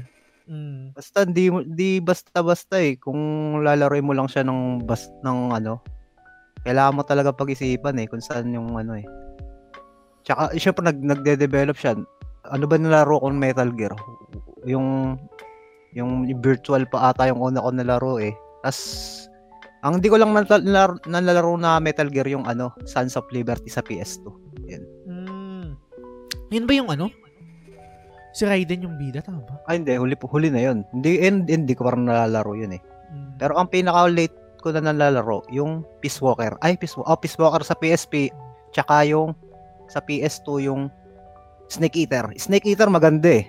Mm. Kasi, di ba kunyari na-injure ka, nakagat ka ng ah, alligator. Ayun. I-heal mo yung sarili mo, yung mga bandage, tourniquet. Oo. Mapakita ko sa inyo yung tama ng katawan mo eh. Kunyari, basag yung ganto mo. Oo. May, kailangan, may kailangang ano, item doon. Yung mga tourniquet. Mm. Mm, mga kumakain ng ano, yun, survival survival mode. Babarilin mo yung papatayin mo yung ano, yung papatayin mo yung buhaya, tapos kukunin mo yung karne nun. Mga ganun. Lupit Gandang, eh. gandang mechanic yung yung Mm. ganung klase no talagang Mm. realistic in a sense na Mm. talagang ikaw bahala mag ano Para kasi Bear Grylls nun eh. Ayun, doon ako natu ganong klaseng games ang gusto na, nagustuhan ko sa kanila. nice Solid, nice solid. Eto pre, magja-jump ako dito no kasi alas mag 1 hour na rin naman tayo. Magja-jump ako dito sa isang platform naman na I guess hindi sa podcast sa TGS na hindi madalas na discuss na which yung PC. Pero sobrang laking ano nito eh, sobrang laking factor nito na talagang ito yung influential sa akin na game talaga hanggang ngayon. Ang dami kong naging ang dami kong naging experience dito, ang dami kong naging kaibigan dito, ang dami kong oras na sinayang dito which is yung Kabal Online PH. Ah, Grind, eh, dyan ko nadinig yung term na grind nung ano eh. mm. Pinaka, ayun oh, nadinig. Hindi ko siya Grabe. laro, pero, oh. guys, pero eh, kwento ko sa iyo Richie, no? Kwento ko sa inyo Hmm. guys. Um hindi ako addict sa MMO no. Um naglaro ako ng ng Ragna pero saglit lang. So hindi ko na-experience yung talagang sobrang addict sa Ragnarok. Hin- Nag-run online din ako pero hindi ganun ka-addict. Ah, saglitan lang din. Um pero itong Kabal on ah, Kabal online, um, Kabal PH no. Ito talaga yung sobrang nag-resonate sa akin kasi ang unang ang unang ah impression ko dito is yung ano, yung yung commercial lang. Yung kinommercial to sa TV eh. I Channel think ito 2? yung sa channel 2, 'di ba? Tanda mo Mm. 'yun. Tangina Tsaka yung ano, Tantra, di ba? Oh, yun, Tantra din. Yung Tantra. merong pang kanta ng ano, ng anong kanta yan? Ah, Dicta License yun. Mm. Sa, ta- yun yung kanta ano, sa, ta- sa Tantra. Pero anyway, itong sa Kabal Online PH kasi, putang ina, sobrang angas ng animation. I think yung Force Blader pa yata yung pinakita nila doon. Tapos yung, yung, yung Warrior. Tapos habang nag-iinuman lang kami noon sa barkada ko, ako, sila, sila Jed, sila Ken, sila, sila Ghouls, yan, mga barkada, shoutout sa inyo guys. Sila yung unang naglaro na ito. And, yan, nagkayayaan. Ganun naman sa barkada, pag naglaro ng game, Mm. uy, taka, laro tayo dito. Pero hindi sila tumagal. Ako yung tumagal talaga nung na-addict na ako dito sa Kabal. Tapos, dito na dito nag-start na nagkaroon ako ng mga kaibigan sa online at ang ina totoo pala yun. O sa Mm, outside, outside. ah, Mm. na hindi ko hindi ko sila, hindi ko sila nakita ng personal pero talagang kaibigan ko sila kasi Mm. let's I'll, I'll be honest, mas madalas ko pa silang nakakasama kaysa dun sa mga kaibigan kong totoo. I mean, Mm. literal na kaibigan kasi um, ah, okay. So, bang hirap ikwento, no? Kasi nakakahiya. Mm, nakaka okay lang, hindi. Nangyayari talaga yan. Kahit Kasi- naman sa akin. Kasi pre, tang ina, pag graduate ko ng college guys ng 2008, ah, nagpahinga ako. Nag ano lang ako, ah, yan, nag, naglaro lang ako ng kabal. So, ang routine ko guys, imagine niyo to, gigising ng umaga, Mm. ang, ang Kain. umaga na yun, which is 12, kasi alas 12, kasi natulog ako noon, mga alas 4 ng umaga or alas 6. Gising ako ng alas 12, kakain ng tanghalian, lalaro na ulit, hanggang umaga na ulit. Patu paulit-ulit yun. So, matindi, matinding pala mo rin ako noon. Hindi ko pa hindi ko pa Ano nare yung buhay? Oo, hindi ko pa nare-realize na kailangan ko magbayad ng bills, kailangan ko magtrabaho kasi kailangan ko mag-contribute sa airmats ko sa binabayaran sa bahay, sa mga Mm. pangangailangan na meron din akong sariling career na dapat pagbigyan ng pagtuunan ng pansin. Wala akong pakialam doon. Walang development. eh, Wala, walang development. Talagang Relax lang. na, chill lang. nabuhay, nabuhay ako sa ano guys, sa, sa, sa kabal, sa mundo ng kabal. Actually gumawa pa nga ako ng ano ng kasi nauso before yung um fan fiction. Um meron kami meron kasing forum sa ano sa kabal. Ah, eh mahilig talaga, mahilig ako magsulat talaga before. So gumawa ako ng ano, gumawa ako ng story, yung title ng Two Worlds Existing as One. Ah, ang story nun eh literal na nakatulad sa akin na kasi parang nabubuhay ako sa mundo ng kabal, tapos nabubuhay ako sa mundo ng ano, Buhay pa ba yung ano na yan?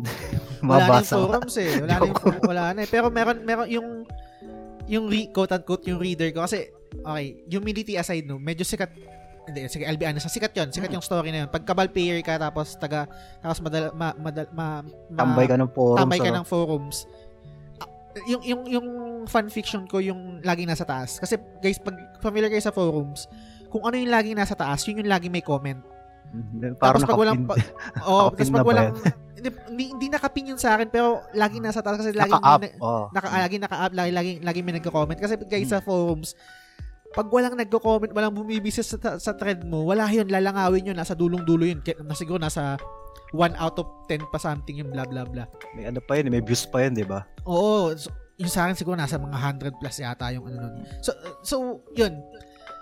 Doon ako nabuhay guys. And ang, ang malaking takeaway ko dito sa Kabal Online is, um, yun nga, ah may makikilala ka talaga ng mga kaibigan sa online na talaga magta-translate sa totoong buhay. And ang isang malaking takeaway ko is ah kahit gamer ka, naglalaro ka ng MMORPG, meron kang virtual world, virtual friends, nagpapa-level ka, malakas ka, malakas ka, malakas yung character mo sa Kabal or sa mga MMORPG na nilalaro nyo, Ran, um, Ragna, uh, R- RF, Nier ngayon, kahit sobrang lakas nyo da- dyan sa, sa mga games na nilalaro nyo, baliwala kung mahina, mababa yung level nyo sa to- totoong buhay. Baliwala guys. Mm. Tangina. Totoo. nang- Pareho lang naman dito. Galing din naman ako sa mga ganyan eh.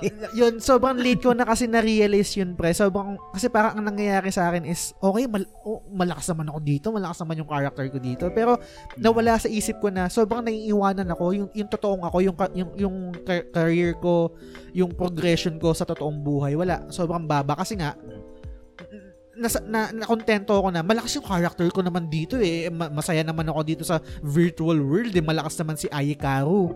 Malakas Mm. na warrior naman to sa kabal eh.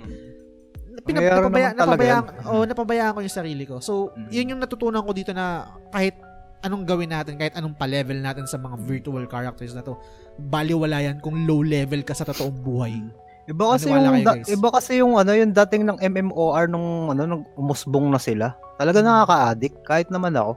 Nangyari Ano, sa akin. ano ba yung ano ba yung kinaadikan mo na MMORPG? Ragnarok. Ah, Ragnarok. Okay. Mm. So, Ragnar. so mga ano yan, 2006. Mm. Chicxulog. Um, Ayan. Chicxulog era, no? Mm. So, ano, ano, ano naman, ano naman masishare mo niyan? Take, take it away. Ano yung masishare mo naman sa Ragnarok, sa MMORPG? Hmm, same lang din yung mga friends na ano lang acquaint yung makikilala mo lang bigla yung mga Mm. darating yung time na mai scam ka sa mga trade streets yung papalitan yung card? papalitan hindi yung, yung ano da, makikipag-trade muna tapos ilalabas yung tunay na ite-trade Oo. tapos i-reject yung trade tapos papalitan na pag di mo napansin ala na ayun mga ganun tapos yung mga guilds ayan party magni party ayan eh sa amin di pa naman ganong ano yung internet nun eh limited pa lang yung bilis ng net nun di ba Hmm. Hmm. Yung kabal, medyo maganda na maganda na yung ano, yung graphics. Oh, maganda rin yung graphics ng, ng kabal. kabal. Kasi hindi ko na- hindi na ako nakapaglaro. Ang nalaro ko lang MU. Ayan. oh, maganda rin yan. parang- Yung MU, Mob, Mobius yun, di ba? Mm. MU. Ayan, Gunbound. Si ang pinag ano yun eh, nag nag MU yun eh. Alam- I think lumakas din sila sa MU eh. Sa time, Mm. time na yun.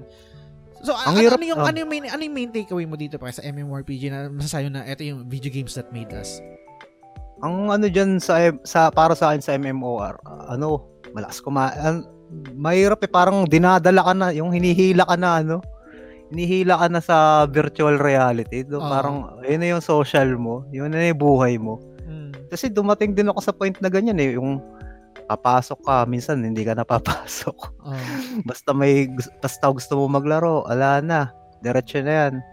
Mm, yun. Naka, nakanasan mo na ba na niyaya ka ng inuman or ng kaibigan mo or ng kahit anong yaya tapos hindi tapos tumanggi ka kasi Oo, meron kang oo. dungeon raid or meron kayong Mm, event sa Ragnarok.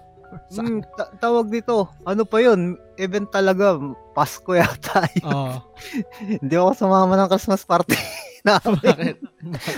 Kung tao dun sa plaza namin, doon ako naglaro. Lahat ng pinamaskuhan ko nun ha, pinang ano ko, pinang rent ko. Ang ina. Oh, Meron din akong ganyan, pre. Ya, ano Oo. naman, lakad namin ng pamilya namin sa, I think, Cebu yun. Hindi ako sumama Oo. sa Cebu. Kasi, Tinabla mo eh. Sa- Sabi ko, magpapa-level na lang ako. Sayang Mm. naman yung yung ano ko, yung premium service kasi premium service ano niloload yun, guys. Mm. Ibig sabihin ko na one month yun. Pag meron kang Mm. premium service, meron kang ability to to use teleport, tsaka meron dagdag na experience pag nagpapa-level ka. So, yun. Tang ina sabi ko, sayang din ako. Imagine niyo guys, so kung ngayon na 33 years old na ako, putang ina, sarap batukan nung nung old old self ko na hindi ka sumama sa Cebu out of out of Oo. town Chi- ano yun ah? Ah, vacation Relax. mas pinili mong ano maglaro diyan ng Mm. ng kabal putang ina eh, wala eh. Ganun talaga. Nangyari, nangyari yan. totoo totoo Mm. wala wala tayong magagawa eh Mm, tsaka, ayun yung ano eh, parang naging priority mo na eh. Kasi naman, kasi gamer tayo, di ba? Mm. Kaya yun, papalevel na lang, papalevel na lang ako, ganun.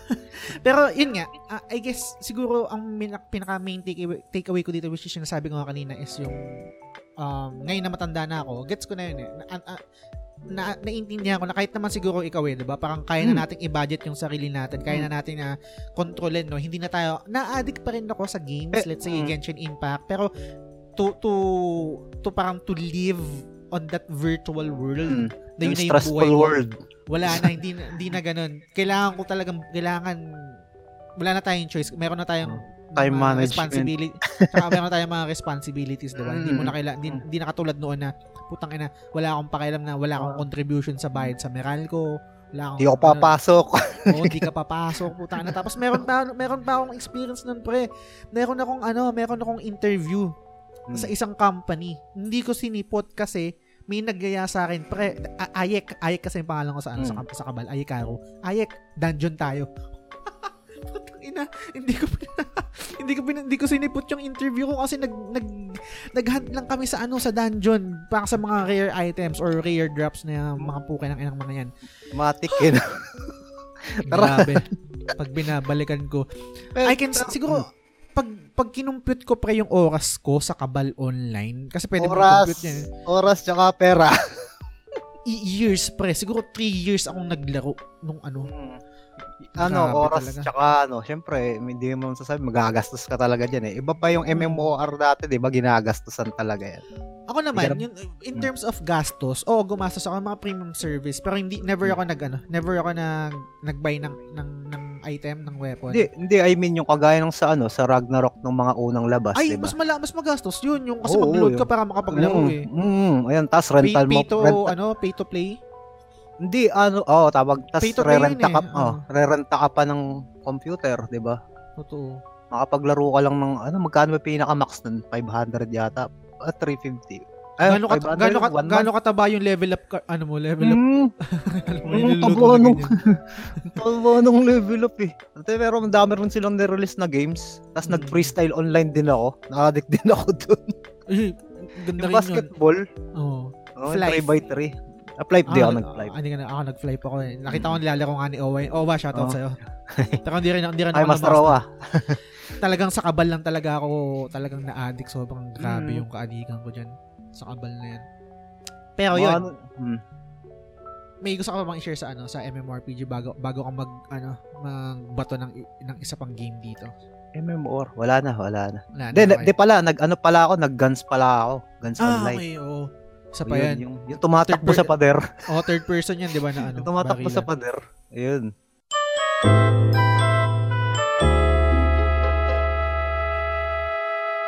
So, yun pre, naputol no, no na nawala yung audio, natanggal ko yung ano, yung USB ng mic ko. Gusto kong i-transition to pre sa sa tatlong o sa tatlong games kasi I think pare-pareho naman to ng genre which is yung Counter-Strike, Brood War, tsaka Dota kasi yung yung college life ko ito yung naging blind spot ko kasi yung PS yung PS3 yung console eh.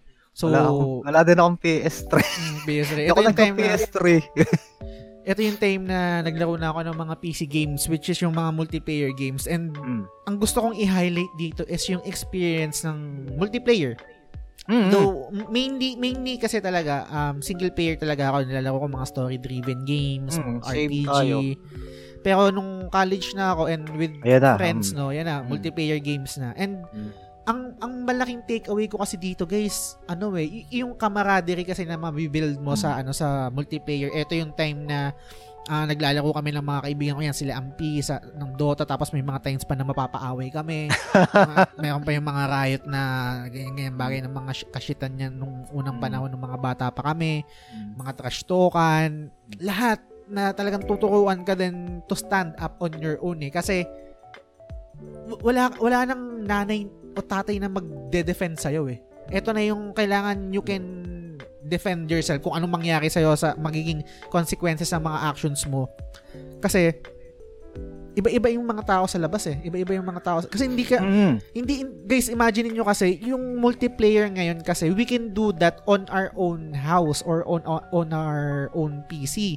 Yung Hmm. multiplayer kasi before kailangan mong oh LAN LAN, LAN LAN. game so nasa isang computer shop kayo. So kung anong maging action mo, mabatrip sa yung kalaban mo, man-trash to ka, mambastos ka ng babae tapos babanatan ka ano kasi gago ka bakit, bakit, bakit ka ng bastos, 'di ba? Mm. sobrang daming pwedeng mangyari sa'yo and kailangan ah, maging accountable ka sa mga actions mo. Unlike ngayon, alam ko sobrang Sa boomer online. na. Ah, Sa online, alam- pwede ka na mag ano eh, man trash talk ba? Alam ko sobrang boomer na, na, na Hmm. sta- statement to kasi parang ang tanda ko na parang ganyan na Okay lang ngayon yan. sa, ah. sa, sa, sa Kasi time natin. nila. Totoo, Mm. kasi ngayon sa time natin naman talaga is online na. Uh, man Mm. trash to ka, hindi na ganun kagrabe yung yung epekto sa'yo kasi hindi ka naman pwedeng sapakin ng ano eh, ng kalaban Mm. mo eh. Pag- na pag man trash to ka, 'di ba? I-mute mo lang eh. Okay na. Mm. So, ang malaki na itulong sa akin na ito, ah itong paglalaro ng ng ng LAN games no, sa ng multiplayer no, na parang you have to be responsible sa mga actions mo. Oo. Kasi hindi ka pwedeng basta gago lang. Pwede kang maging gago siguro kadalasan pag baluarte niyo yung computer shop, pwede kang Mm. malakas yung loob mo. Pero pag dumayo ka, pag, pag Ayun. yung pag wala ka sa baluarte mo, tangina hindi mo Mm. pwedeng dal, kay, eh, naku po, kailangan kaya mo yung sarili mo. Kasi talagang deads ka. Ikaw Kahit anong sabi mo, kahit sabi mo hold your balls eh. Oo, ikaw pre, anong ano mo, anong experience mo naman sa multiplayer and yung nadala mo and yung yung experience mo mismo dito? Multiplayer. Oo, kasi once, ah, naging ano din kami nun sa Counter-Strike. Meron din kaming team nun. Naranasan din namin dumayo sa ibang computer shop. Pero Oo. sa mga riot-riot naman, hindi naman. Pa- Palaway ka ba ng bata ka? Hindi naman. Itong ano lang, medyo Hindi naman kami palaaway. Pag Ah. tagilid kami, ay pag tagilid yung kumakana sa amin, eh, syempre, tropa kami. Isang buong, isang buong street yun. Ano, ang pinagmulan yan sa ano din sa computer din, sa counter din? Ah, hindi. Yung mga kababata ko, tas counter, ayan, counter. Mer- mer- meron na meron na bang pangyayari sa buhay mo na napaaway ka dahil sa sa LAN games or sa Hindi siya LAN games eh. ano anong game siya? sa PlayStationan yun eh. Ah, sa PlayStation. Nakakabuisit yung mga ganun, yung chuchu ng chuchu sa likod na na ah, ay okay. kinuod. Oo. Eh, Mga nag, backseat gamer. Hmm, yung wala, di ko naman nagre-renta. Bakit? Bakit? Ang dami sinabi. Oo. Eh, di doon tayo sa labas. Tapos ang usap. Nagsuntukan kayo? Oo naman. Ay, rest in peace, sir. Ay, ay wala na, wala na siya. Ah, wala na. Ah, Ay, kat tsaka hindi, naging tropa din lately nung high school na ako. mm, Kaso, gets, ayun. gets. Hindi ko maka- hindi ko makakalimutan diyan pre yung ano. Um sa, sa LAN games din to guys, no, sa multiplayer din. Kasi doon sa tapat ng Santo Niño, meron sa- Santo Niño, I mean, pangalan ng school kasi namin 'yun. Merong computer shop doon. Um may mga CAT officer, di ba? Ah, Mm, pag high school. kayo, di ba? Mm. Ganyan. Tapos ah, ano kami CAT ganyan. Mag- Meron yung nagpo-formation kasi yung mga ano mga officer is sa sa basketball court. Eh, naglalaro kami ng basketball. To, to make the story short, no, nakaaway ko yung officer. Tapos nagsuntukan kami, ganyan. Tapos, ano, nanyabang pa nun, huba, oh, sige, gusto mo suntukan tayo, hubarin ko yung ano, hubarin ko yung kung ang dami niyang hinubad kasi parang bawal daw yung makipag-away sa kanya habang suot yung kung anong suot niya ng mga Mm. bagay na yun. Tapos na nakakatawa doon, ah, after ng away namin, pumunta sa ano sa, sa sa computer shop kasi naglalaro ako. Pis-pis kami pre.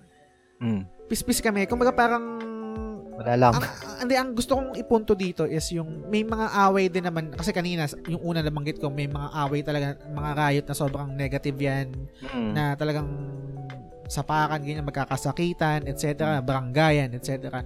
Meron Hmm. din naman mga away sa sa LAN games or kung anong away nung mga era na yun na nauwi rin naman sa respetuhan. Yun yung tinatawag na parang ano eh, ah, parang magigain mo yung magigain nyo yung trust ng isa't isa Trust, kasi ah, ah, pu- ay respect. putang ina, pumalag to ah. Oo, okay to ah, ganyan ganyan na.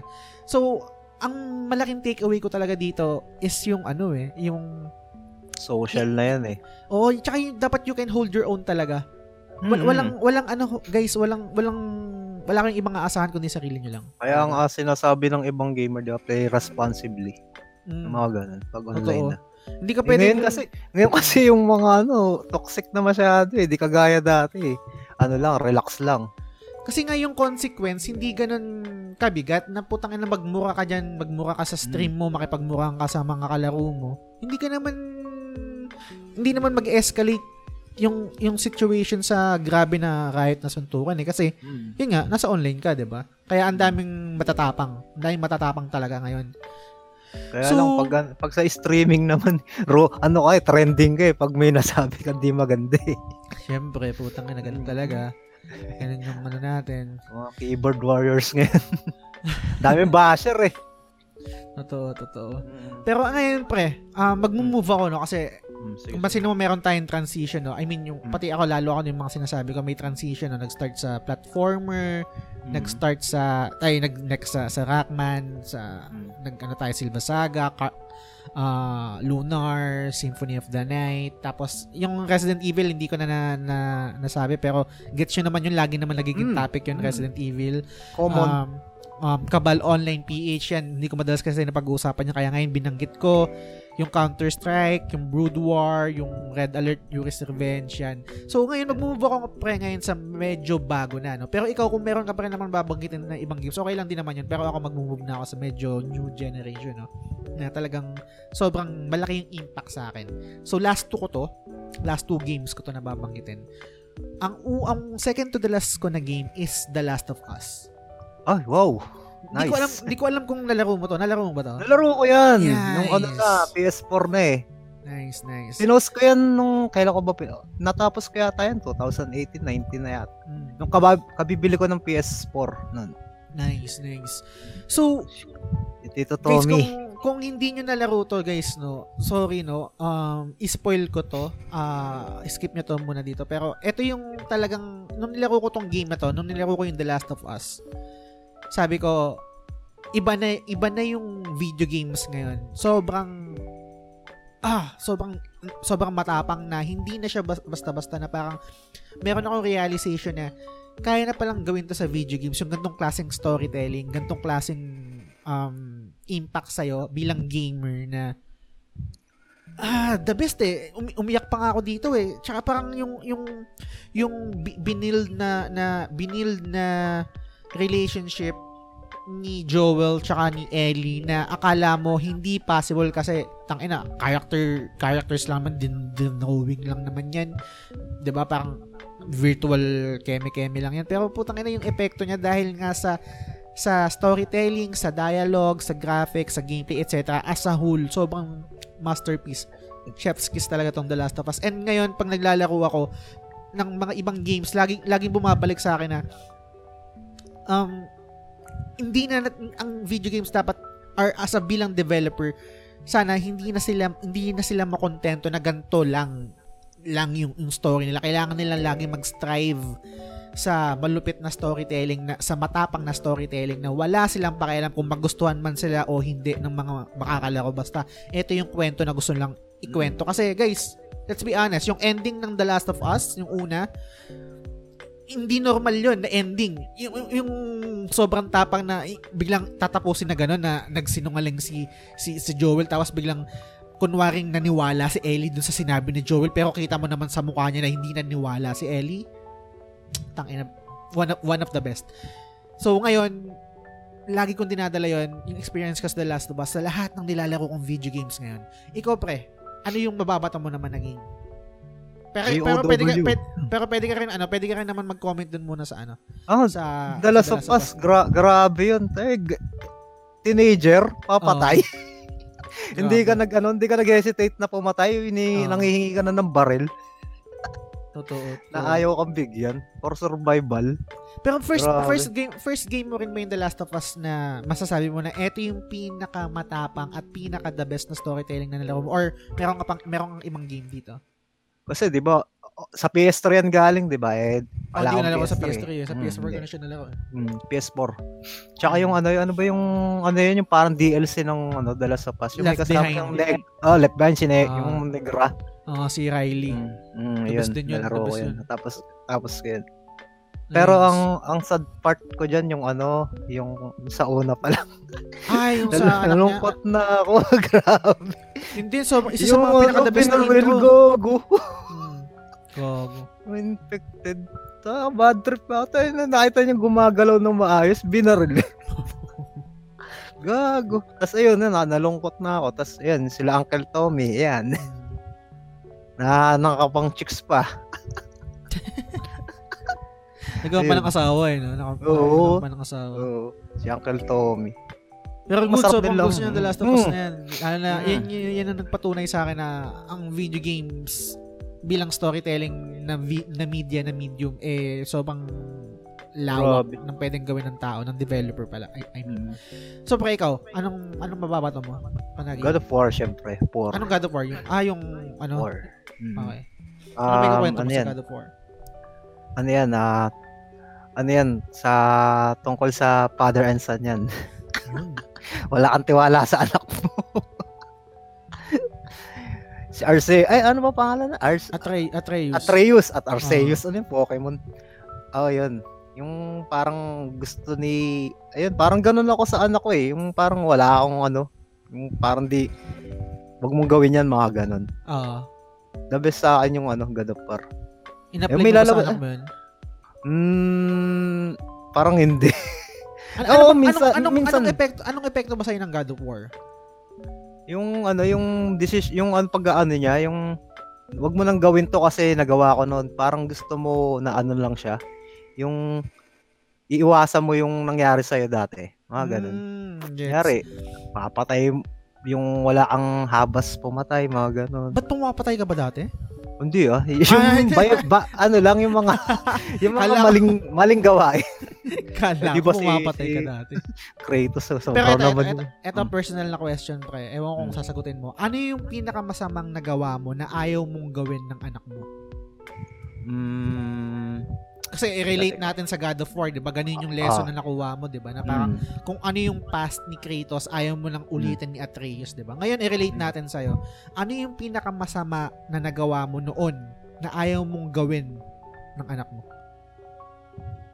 Wag na wag kang mangtatraidor ng tropa. Yun. Yun. Nakabang trader ka ba ng tropa before? Hindi ko siya masasabing traidor eh kasi ang pangit lang kasi may ano ako, nagyakso, yaksok. Oh, nag-promise, promise. Oo, Mm, napupunta ako sa birth, nagpunta ako sa birth, papupunta ako sa birthday ng pinaka-closest na friend ko. Tapos hindi ako sumipot. Putang na yun na yung pinakamasama mo? mm Tapos di niya ako pinansin ng 2 years. Mm, Kahit magkaharap kami, parang ako parang na ako naging hangin. Mm. Mm, yun. Masama. Ma- marami. Ah, eh, Pinakamasama marami. talaga. Siyempre, i-ano natin. Pangit yung yung, pangit lang tingnan. Mas pinakamasama. Mm, Oh, na ayaw mong gawin ng anak mo. Huwag ka mambubuli, eh, mga ganun. Yun. Putang ina. Pwede. Hindi naman ako bully nung... Bully ba ako? Tinanong yung sarili. Hindi naman. Ano lang. kasi kaya, kaya ako Mm. kaya ako na pa yun. Kasi yun sana yung sasabihin ko kasi kung meron man akong kung meron man akong ituturo or meron akong nagawang masama nung, kasi, nung kabataan. mm, kasi hindi naman ako nang mahilig mambuli. Mahilig lang ako makisawsaw sa nambubuli. Eh, Yun. Mm, Gets, Pero siguro accepted na na bully yun kasi Oo. nakasa, pasok sa act ng pambubuli eh. Masama ka pa rin tao nun, di ba? Mm. Parang, I mean, kasi ganito, gusto kong sagot, nakikisagot, sagutin ko na rin yung tanong ko yun. No? Kasi ganito, parang ang gusto kong, pero bago ko muna sagutin, sorry, yun na yung Mm. pinakamasama mo talaga. Yun na yung pinakamasama na ginawa, sa tingin mo, nagawa mo bilang tao. Na ayaw mo. Tao? Kasi, kasi yun yung, yun yung topic, di ba? Yun yung, yun yung, yun yung, yung dating sa'yo ng God of War, di ba? Kung baga gusto ko Mm. lang i-relate sa reality. Violent no? No, violent. Eh, Di ba? Violente ba? Violente? Hindi, hindi naman. Sa, yung sa tingin mo lang. Pero kung, yun, na- kung sa tingin mo, yun na yung pinakamasamang nagawa mo, yung pambubuli, wala na akong magagawa doon. Yun, yun na talaga eh. Di ba? Pero kung meron pa sa tingin mo, o wala na Ayun talaga. lang naman Yun eh. na- Kasi ano, nag-ano tayo eh. Naglilinis tayo ng ano eh. na. Mm. Eh ako, yung yung ano ko kasi yung yung tawag dito, yung tatay ko, lolo ko. Ah. Ano siya? Ah captain siya sa ano namin. Syempre dat mali mala ano, bait-baitan Captain sa? sa barangay namin. Mm, Ng ilang ng, ng decade, decade. mm, gets, gets. Kaya kailangan ano. Gets. Balikan ko yung sinabi mo na pambubuli, no? Kung, kung Hmm. magkakaroon ako ng anak, Hmm. y- yun siguro yung una kong ituturo. Kasi ang nangyari sa akin, um, nang bata ako, lagi akong binubuli. Tas Hindi natuto- naman mawawala yan. Oh, wala pa wala pa naman an, ang iba pa yung term ng ano eh basta pag natrepang ka ng kaklase mo, Mm. yung hinahinaan ka, 'di ba? Lagi akong, lagi akong binubuli before. Tapos natuto akong lumaban. Mm. Tapos nung Tama lumaban, naman nung lumaban ako, syempre suntukan na, respect na, okay, hindi na ako binubuli. Ang mali doon, naging bully din ako.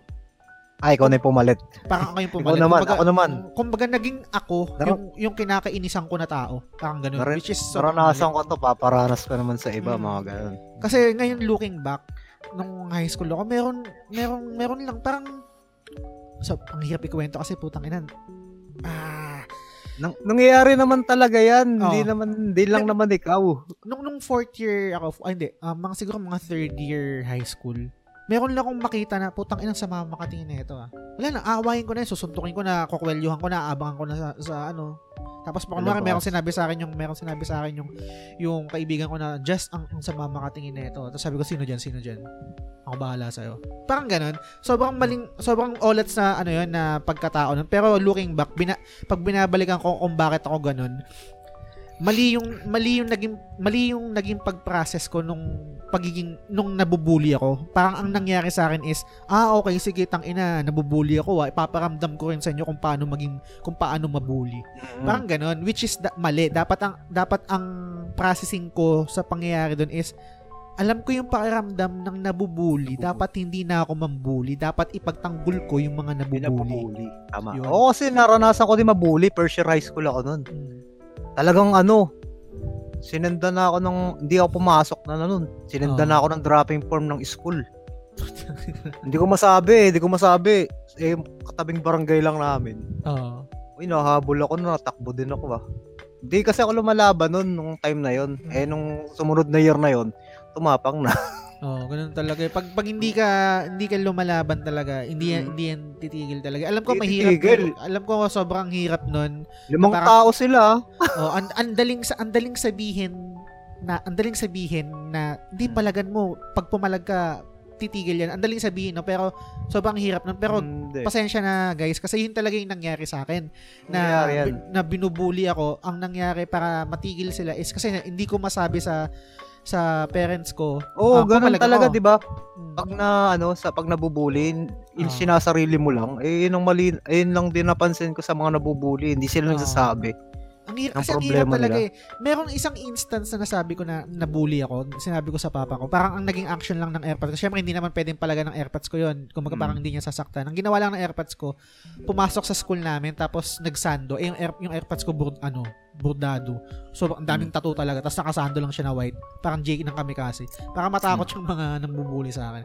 Pero anyway, hindi ko alam kung ano yung tamang approach lalo na kung meron na kayong anak lalo tapos nabubuli siya no. Hindi ko talaga alam yung tamang approach pero kung ako kung ako magkakaroon ako ng anak, ang ang lagi kong ituturo sa kanya is ah una self defense, matutong pumalag lalo na pag nasa Hmm, mas nasa tama. kat- nasa kat- nasa tama nasa katuwiran. Oo. Never ever na ikaw yung unang mag magpa first move ng ng ng pananakit. Mm. Pwede kang yun.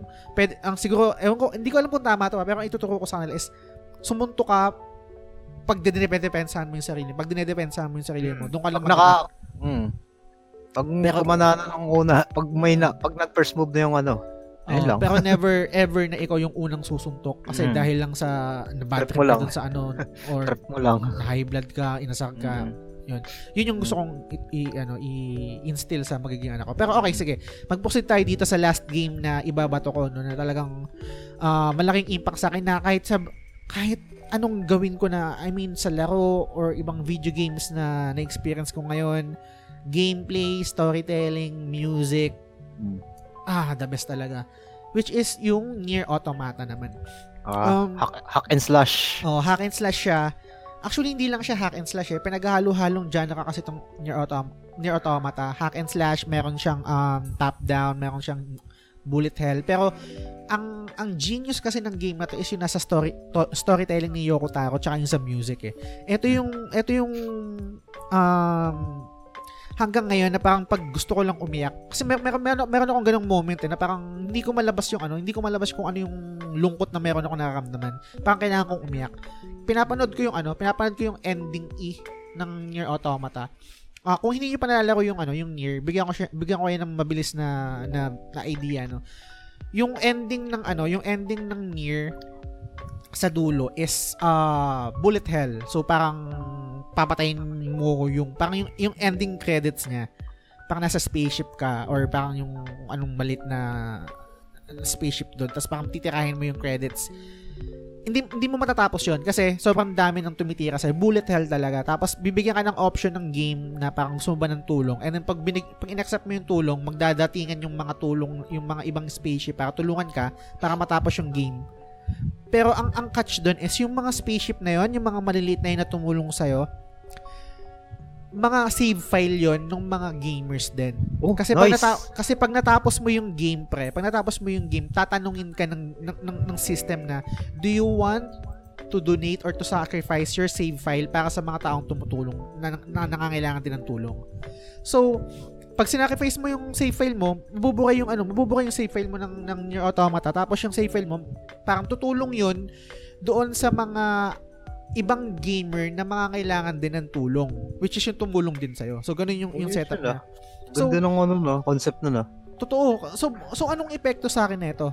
Ang epekto sa akin nito, guys, kung bakit sobrang laki ng impact sa akin nitong game na to, lalo na yung ending na yun, is yung yung yung selfless act of kindness na parang tutulong ka sa isang tao na hindi mo alam kung makakatanggap ka ng thank you man lang or or ma-acknowledge nung, nung tinulungan mo yung Mm. tulong na binigay sa'yo. Kasi, itong, itong, kunwari ako, di ba? Kasi, nga, mama, di mo matatapos talaga yung game eh. Tapos tatanungin ka ng system na, do you want, um, do you want help to, to finish this game? Pag nag-guess ka, magdadatingan yun. Yung, yung, yung mga tulong na yun, so spaceship sila, parang imagine mo, malit ka lang na, malit ka lang na spaceship, tapos biglang parang, biglang lalaki na mothership, tapos matatapos mo yung game. Hindi mo alam kung sino yung mga tumulong na yun. Hindi, ko, hindi mo alam, baka ako na yun mismo, baka yung save file ko na yung tumulong sa'yo. Tawag dito, nagwo-work siya kahit offline siya. Ay, hindi. Dapat alam ko online. Ah, dapat online, online. ka. Oo, Mm. dapat online. Kaya, Mm. kaya I think nung kay Kuya Bulls, hindi niya na-experience Ah, yun eh, di ba? Kasi, So, so, sobrang Mm. lupit nun. Yung, yung mechanic na yun na, yung konsepto na tutulong ka sa, kasi di ba dapat ganun naman talaga tayo?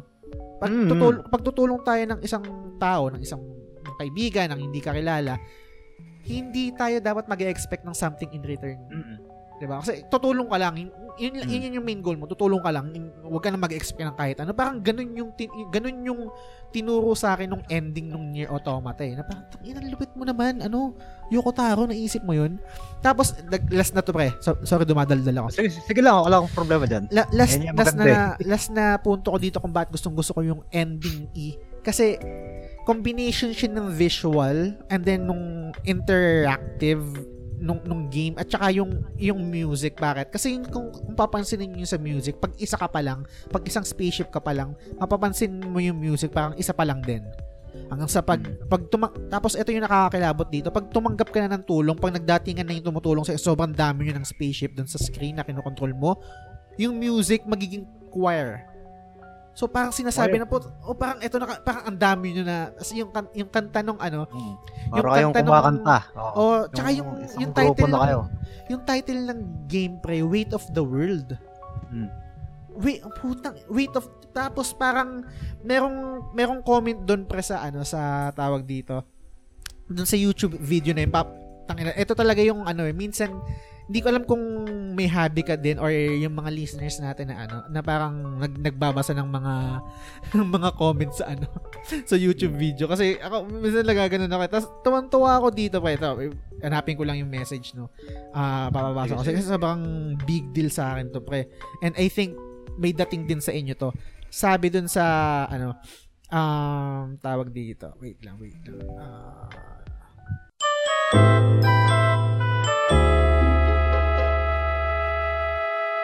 So, yun guys, sorry no. Ang tagal kong nahanap kasi sobrang importante lang nito tong tong comment ng tao na to dito sa ah, sa music video ng ano or sa kanta ng ending credit song ng ano ng Near Automata Near Automata which is yung Weight of the World. Ito yung sabi niya, pre.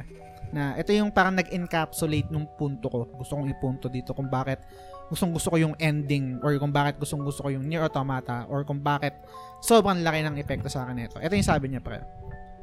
Ah, sabi sinabi to ni comment to ni Jerome Mangilit. Sabi niya, Shoutout sa'yo. kung sino ka man. Sino Sabi ka niya, the weight of the world isn't heavy if we're all here to carry it with you together. Sabi niya ganun. Oh, Putang na sabi ko. Goosebumps.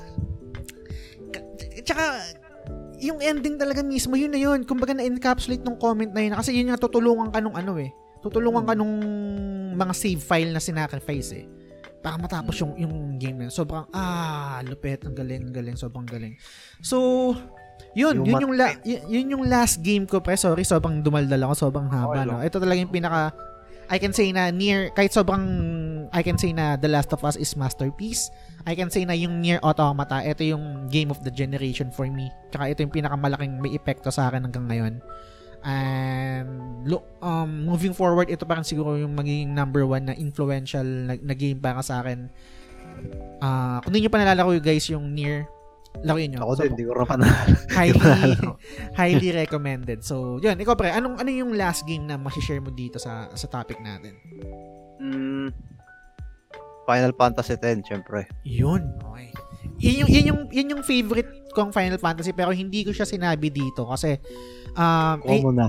hindi, hindi, hindi sa, hindi sa, Da, dahil sa depende common na- siguro sa ano yan, sa experience siguro. Mm, di ba? depende sa experience eh. Kasi ang dami kong na-experience bago to eh. Bago tong Final Fantasy. Pero, yun. Okay, sige. Ikaw, ikaw na lang magkwento. Total, ito yung na- napili mong game. eh. Anong meron sa Final Fantasy X kung bakit ito yung isa sa mga video games that made you? Grabe yung sa Final Final Fantasy X eh. Parang kami naman yan ng ano ko eh. Mm. ng Okay. father ko eh. Ah, okay. So, parang, may, may, okay, sorry ah. Medyo, medyo anong topic to. No? Pero Okay lang meron yan, ba kayong, meron ba kayong parang love-hate relationship ng AirPods mo? Mm. Separated ang mother at father ko. Ayun. Ah, puta, same din pala tayo, no? Tapos parang, uy, ganito, di mo kaya yan, ganun. Ah. Eh kasi ang father ko kasi, ay, oops. Then, hindi naman siguro nakikinig yun eh. Ang father ko kasi, isa ding kilalang basketball player sa amin. Mm. Ng buong ano namin ah, buong bataan. Ah, buong probi- probinsya. Okay. Tapos, hindi ko siya na-acquire. Paano din acquire? hindi ko siya naman ah, na magaling yung- mag-basketball. Mm, okay. Yan. Parang napagkukumpara. Ayun, parang si Tidus sa Blitzball. Nung ano, Gets. Hindi yung sa jack shot. Ayun, mga ganun. So, Pero- parang ine- ine-expect ng society or ng buong lugar nyo na ikaw yung... Apelido mo to. ah, Dapat magaling ka mag ganun. Mm. mm, gets. Eh, hindi. Hanggang ngayon, hindi kayo okay ng AirPods mo?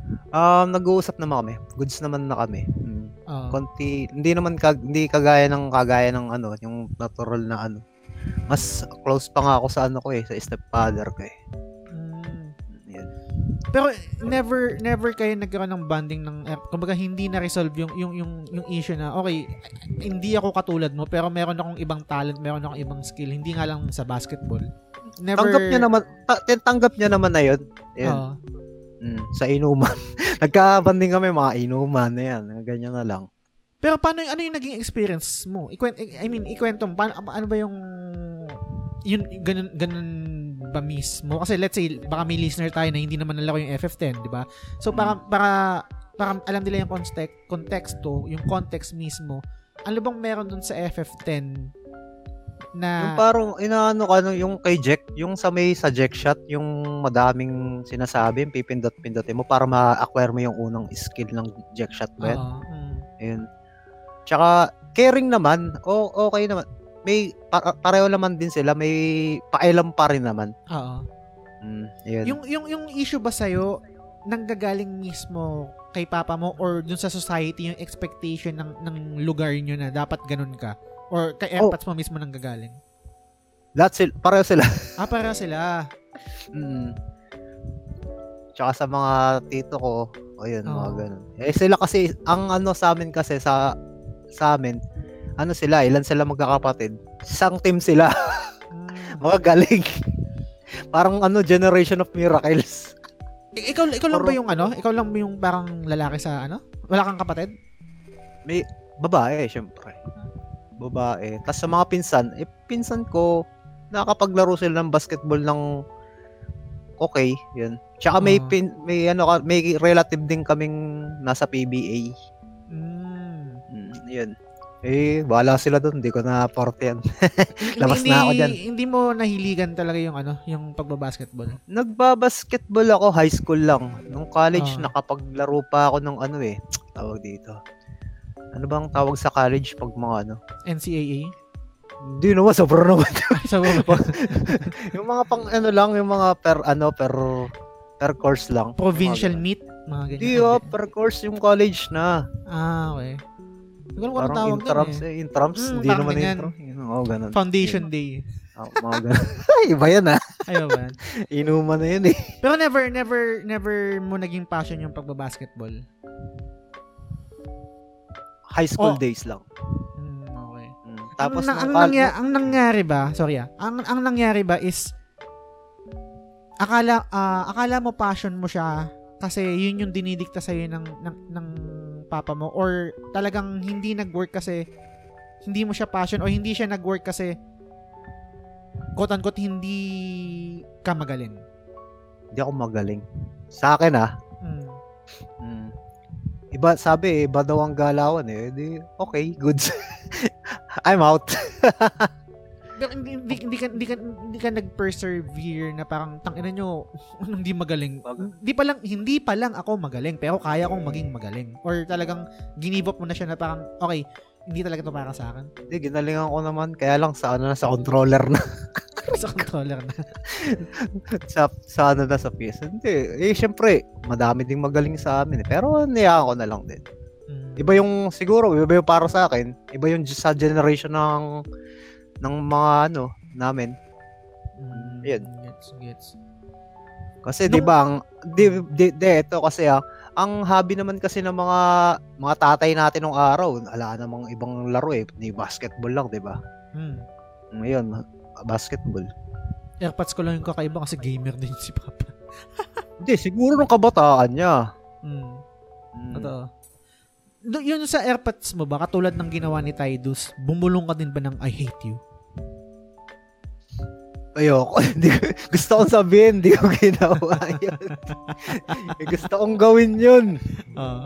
Kasi di ba si gawin meron si, meron si, si, si Tidus doon na Mm. parang sabi, I hate you. Yung Gusto binubulong niya na ganun. Gusto ko siyang gawin, kaya lang, yung consequence eh. Oo.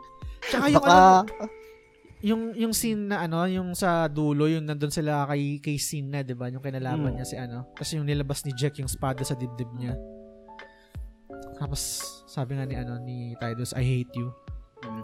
pero, ang angas ng yun. ang maganda nun, may care pa din yung, kahit anong mangyari, anak mo pa rin yun, may care ka pa din. So, same lang naman din sa tatay ko. Yun. Mm, gets, gets. Mm.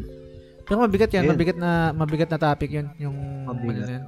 Mahirap din, So- gets ko na mahirap din magkwento tungkol doon pero yun, Mm. ganun talaga eh. Pero Mangyayari talaga. Hindi Mm. naman hindi naman ikaw lang ang nakakaranas ng ganyan eh. totoo, totoo. Dami natin sa mundo eh. Yun lang yun.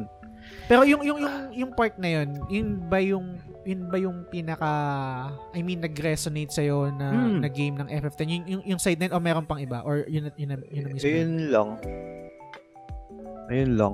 Yung, tsaka yung whistle ni ano. Hindi ako marunong magpumito eh. Ay, ko meron pa minito. yung, Pero may, meron ako meron akong meron akong tanong sa iyo pre. Siguro to, to end to end our discussion to end our episode bago tayo mag-proceed sa off-topic recommendation. Um Okay. na-experience mo 'yan. Na-experience mo 'yan as a as a son, 'di ba? Sa father mo Hmm. na parang Hmm. okay, merong expectation na parang hindi ko na meet or let's say katulad din kay kay Jack tsaka kay Tidus na si Mm. si si Jack yung star player ng ano Mm. ng Zanarkand Abe's Hmm. 'di ba? Tapos yung Jack shot na tapos parang din-discourage si si, si Tidus na hindi hindi mo kayang gawin yan. Cry baby, you're a cry baby, Mm. 'di ba? Ganyan ganyan. Tama. Hindi, oh, Mo- moving naranasan. moving Oh. forward pa yung yung question ko, moving forward, ano yung sa tingin mo magiging approach mo naman sa anak mo? Kasi may anak ka na rin eh. Hmm, tama, tama. May expectation ka din, may expectation ka din ba sa anak mo Mm. or paano? Paano yung Hindi, ako, less, eh, yung naranasan ko na eh, hindi ko na siya gagawin, syempre. Mm, Sabi ko, ano siya, ang gagawin ko ngayon, free will. Pero Okay. nasa tama. Free Ah. will siya, pero nasa tama. kung ano yung gusto ng anak mo, kung, Mm. kung saan siya masaya, ganun. Hmm. Basta nasa tama. Mm. Pero, Ngay- ngayong, ilang Mm. taon na ba yung panganay mo? Mag, ano na siya. Ay, actually pala, birthday niya bukas pala. Yun. 13 Happy years birthday. old. Ja- Happy birthday, Jaden. Yun. Yun. Ang tawag dito, naki, ngayong 13 years old, nakikitaan mo na ba ng passion yung anak mo kung saan siya magaling, kung ano yung gusto niya, or hindi pa? Hindi pa masyado? Wala eh, stagnant siya sa ano eh, mobile games eh. okay. Ewan ko lang din, pero hindi ko hindi kami masyado nag-uusap ng ano, yung malalalim Ah. na heart to heart. Hindi. nung, nung, nung 13 years old ka ba, doon pa lang, pinipressure ka na nung, nung, nung nakapaligid sa'yo na mag-basketball? 13, hindi lang 13 ah. Ay, hindi lang Elementary days 13? pa lang. eh. Mm. Sabi, Gets, ano ka? Hirap nga nun, bakit, mahirap nga yan. ba- baka- bakit di, ba't di ka magaling? Sabi, Oo. May imagine Sabi ko. Gusto ko nga magdala na lang ng tubig eh. Mm. Mag, mag, ano, magtimpla ng ano, magtimpla ng juice. Waterboy na lang. No? Pero gets ko, gets ko nga yung, yung, yung ganun, hirap, mahirap, mahirap, yun. mahirap, mahirap. Tsaka yung pressure, no? Okay lang sana kung natutukan niya akong practicein eh. Hindi naman din eh. Oo. Hmm. Eh, pero Iba ano, yung, iba, Ano yun? nung tinuruan niya mag ganon, basketball, iba Ah. yung training eh. bakit? Ano yung training? Yung mga pasa-pasa lang, yung pag tinamaan ka sa ulo, ano ka na? Tulog ka. Ah. Iba kasi, ah, basta, may, ano eh, may, may ano kasi, basta, yun lang. May mga impluensya Influensya. ng, alam mo na, yung ganon. Ah, okay. Kaya kami nasira dahil lang sa ganon. Gets, gets. Kaya, sabi ni Didi, uh, din, yung president, yun, Ah, mm, yan. gets, gets. Whew! Okay. So, ngayon, Mm. okay. Medyo malalim na topic na yun, pero mag-move na tayo ngayon dito sa last segment natin, which is yung off-topic recommendation. Sinong gusto mo mauna, pre? Ako o ikaw? Ikaw na, ikaw yung host eh. Okay, sige, sige. Kasi may iba na gusto sila yung nauuna eh. Sila na, okay lang yan. Okay. Para ano naman, di ba? Ang na, na nabanggit ko na rin naman to, na, na-send ko na to sa sa GC natin sa The Game Silog Show no. Pero i-recommend ko na rin dito para sa mga listeners natin at para sa mga nanonood natin, mga viewers natin sa sa, sa episode na to no, which is yung kanta ng Magico na Kokoro Nashi. Ang translation nito is Heartless. Um random ko lang to na ano na nadaanan sa YouTube parang sinuggest lang sa akin ng algorithm kasi nakikinig ako ng mga Hmm. kanta ng J, mga random ng mga music. J-rock, J-pop, J-music, J-pop. yan. Na, ma- madalas kong pinapakinggan ngayon yung Radwimps kasi Ayun, no? ano ko sa ano ngayon sa shi, ano Makoto Shinkai dekiru koto wa ba? wow, Ano ko ngayon, Japan. eh, expose ako ngayon kay ano sa mga movie ni ano ni Makoto Shinkai. So eto Wow. na, na daanan ko to Kokoro Nashi.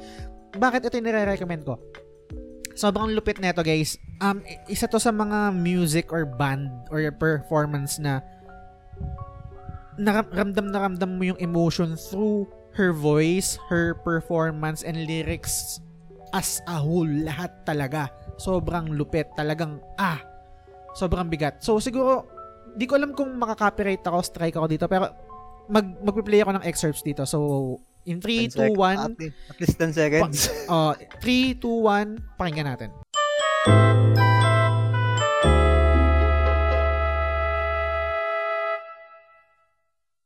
So, yun yung music. Yun yung Kokoranashi na kanta ng Magico. Bigyan nyo ako ng, mag-comment kayo sa akin guys, ah, mag-message kayo sa akin kung ano yung thoughts nyo tungkol sa kanta na to. Sobrang gustong gusto ko yung kanta na to. Putang na kaya kong gawa ng podcast episode to eh. Anyway, yun yung, yun yung off-topic recommendation ko ngayon, Kokoranashi uh, Magico. So, ikaw pare, ano yung off-topic recommendation mo for this episode? Sa akin, pakinggan, ah, gaya ng music, pakinggan nyo na lang tong ano, yung 1,000 no, ah, ano bang, eh, ano bang Japanese na ito? Yung mga soothing na music, yung relax lang. Anong title? 1,000, ah, 1,000 no Kotoba. Ano to yung sa Na- FF10 to ba to? Te- X2, X2. X2. Mm, okay. Good 1,000 yan. words yung English ano English Mm. version. Hindi ko kasi alam yung Japanese ng 1,000. ah mas mas gusto mas gusto mo yung Jap, yung Japanese version nito. mm Kasi ba yung, sino ba kumanta ng ano, 1,000, ayan, basta yun. Mas, Kodakumi, Kodakumi. Yung kumanta ng ano, yung rhythm. Rhythm Emotion. Oh, yun, sa X2. Oh, sarap din laruin ng X2 Ah. eh. Masarap Kasi- laruin yung gameplay niya, yung yung story hindi ko gusto. Story, oh, ano siya, political. Di tsaka hindi ko gusto na sinundan pa nila yung ending ng 10 eh. Kasi para sa akin, perfect na yung ending ng 10 eh. Parang dinagdagan pa. Yun yung hindi ko gusto. Pero yung gameplay, the best para sa akin. Ganda ng dress spear. In, So, yung dress fair, dress fair doon ako na ano eh, natuwa sa dress fair eh. Mm. Gan- Mga ano yun, mga profession. Oh, so yun. So, yun, ang, ang off-topic recommendation ko for this episode is yung Kokoro, Kokoranashi ng Magico. Tapos yung kay Richie is yung 1,000 words na Japanese version. Di ko alam kung ano yun. So, yun. I guess dito ko na tatapusin yung episode natin, no? And mabilis lang siguro na, na reminder, no? Hindi ko alam ah kung kailan ko to i-release no pero kung kung ma-release ko man to baka available na yung ano yung t-shirt natin so sana supportahan Wow. niyo yung bagong Baka t-shirt naman, na- sir. yung The Game Sulog Show shirt version 2.0 Shoulder ko yung- na yung ano ah. Shoulder ko na yung shipping. Basta Yun. kailangan ko ng t-shirt. yun Ay, may, un- yung- may una na ako niyan eh. Di ba? oh nga yung kay ano kay Jaden. si Jaden naman gumagamit nun eh Mm. tapos yung may bagong t-shirt din yung um, tawag dito basta i-release ko yan siguro next year so sana supportahan nyo and ano pa ba um hindi pa hindi pa final yung yung release ng mga episodes kasi meron tayong mga partnership, mga collaboration Yun. eh pag may ganun kasi sila yung nagde-dictate kung ano yung gusto nilang date ng release. So Oh, talagang wala ang plano ko sana is every Saturday yung release ng podcast natin tapos every Sunday yung video version kaso hindi siya tumutugma kasi nga yun nga um may, may, may, may mga partnership tayo and collaboration and meron silang gustong ah, date ng release. So, yun yung Wow. nasusunod kadalasan. So, yun yung mga bago ngayon sa The Game Silog Show. Ah, kung meron kayong mga comments, suggestions, um, feedback, mag-comment lang kayo kahit negative okay lang yan. Mag Mm. i-follow sana i-follow nyo kami sa sa The Game Silog Show sa Facebook tsaka sa YouTube. Tapos kung gusto niyo mag-join sa GC, pwede naman i-PM nyo lang ako tapos i-invite ko kayo. So, yun. Ikaw pre, anong gusto mong sabihin, shoutout, etc. Um, shoutout nga pala, nasabi ko na kanina. Birthday ni Jaden bukas, Yun. yung anak ko. 14 bukas. Yun. Tsaka Happy birthday, happy birthday. please follow, please do follow and subscribe nga pala sa The Game Silog Show. Yan. Yun. Thank you, pre. So, pre, Mm. maraming maraming salamat sa Mm. pag-accept ng invitation ko. Salamat din, salamat din. First time, kahit first time ko, nanginginig-ginig pa. Oh, malamig dyan ngayon, eh, no? Fall na, eh, no? Hmm, napa-jacket nga ako bigla eh. Ganun, naka, naka-t-shirt lang ako eh. Isa, isa lang solusyon dyan, pre, salaminan. Yung layo. Layo. Hindi, joke lang, joke lang, joke lang. Anyway, so, yun guys, maraming maraming salamat sa lahat ng nanood. Maraming maraming salamat sa lahat ng nakinig. Sa susunod na episode ulit. Bye! Bye.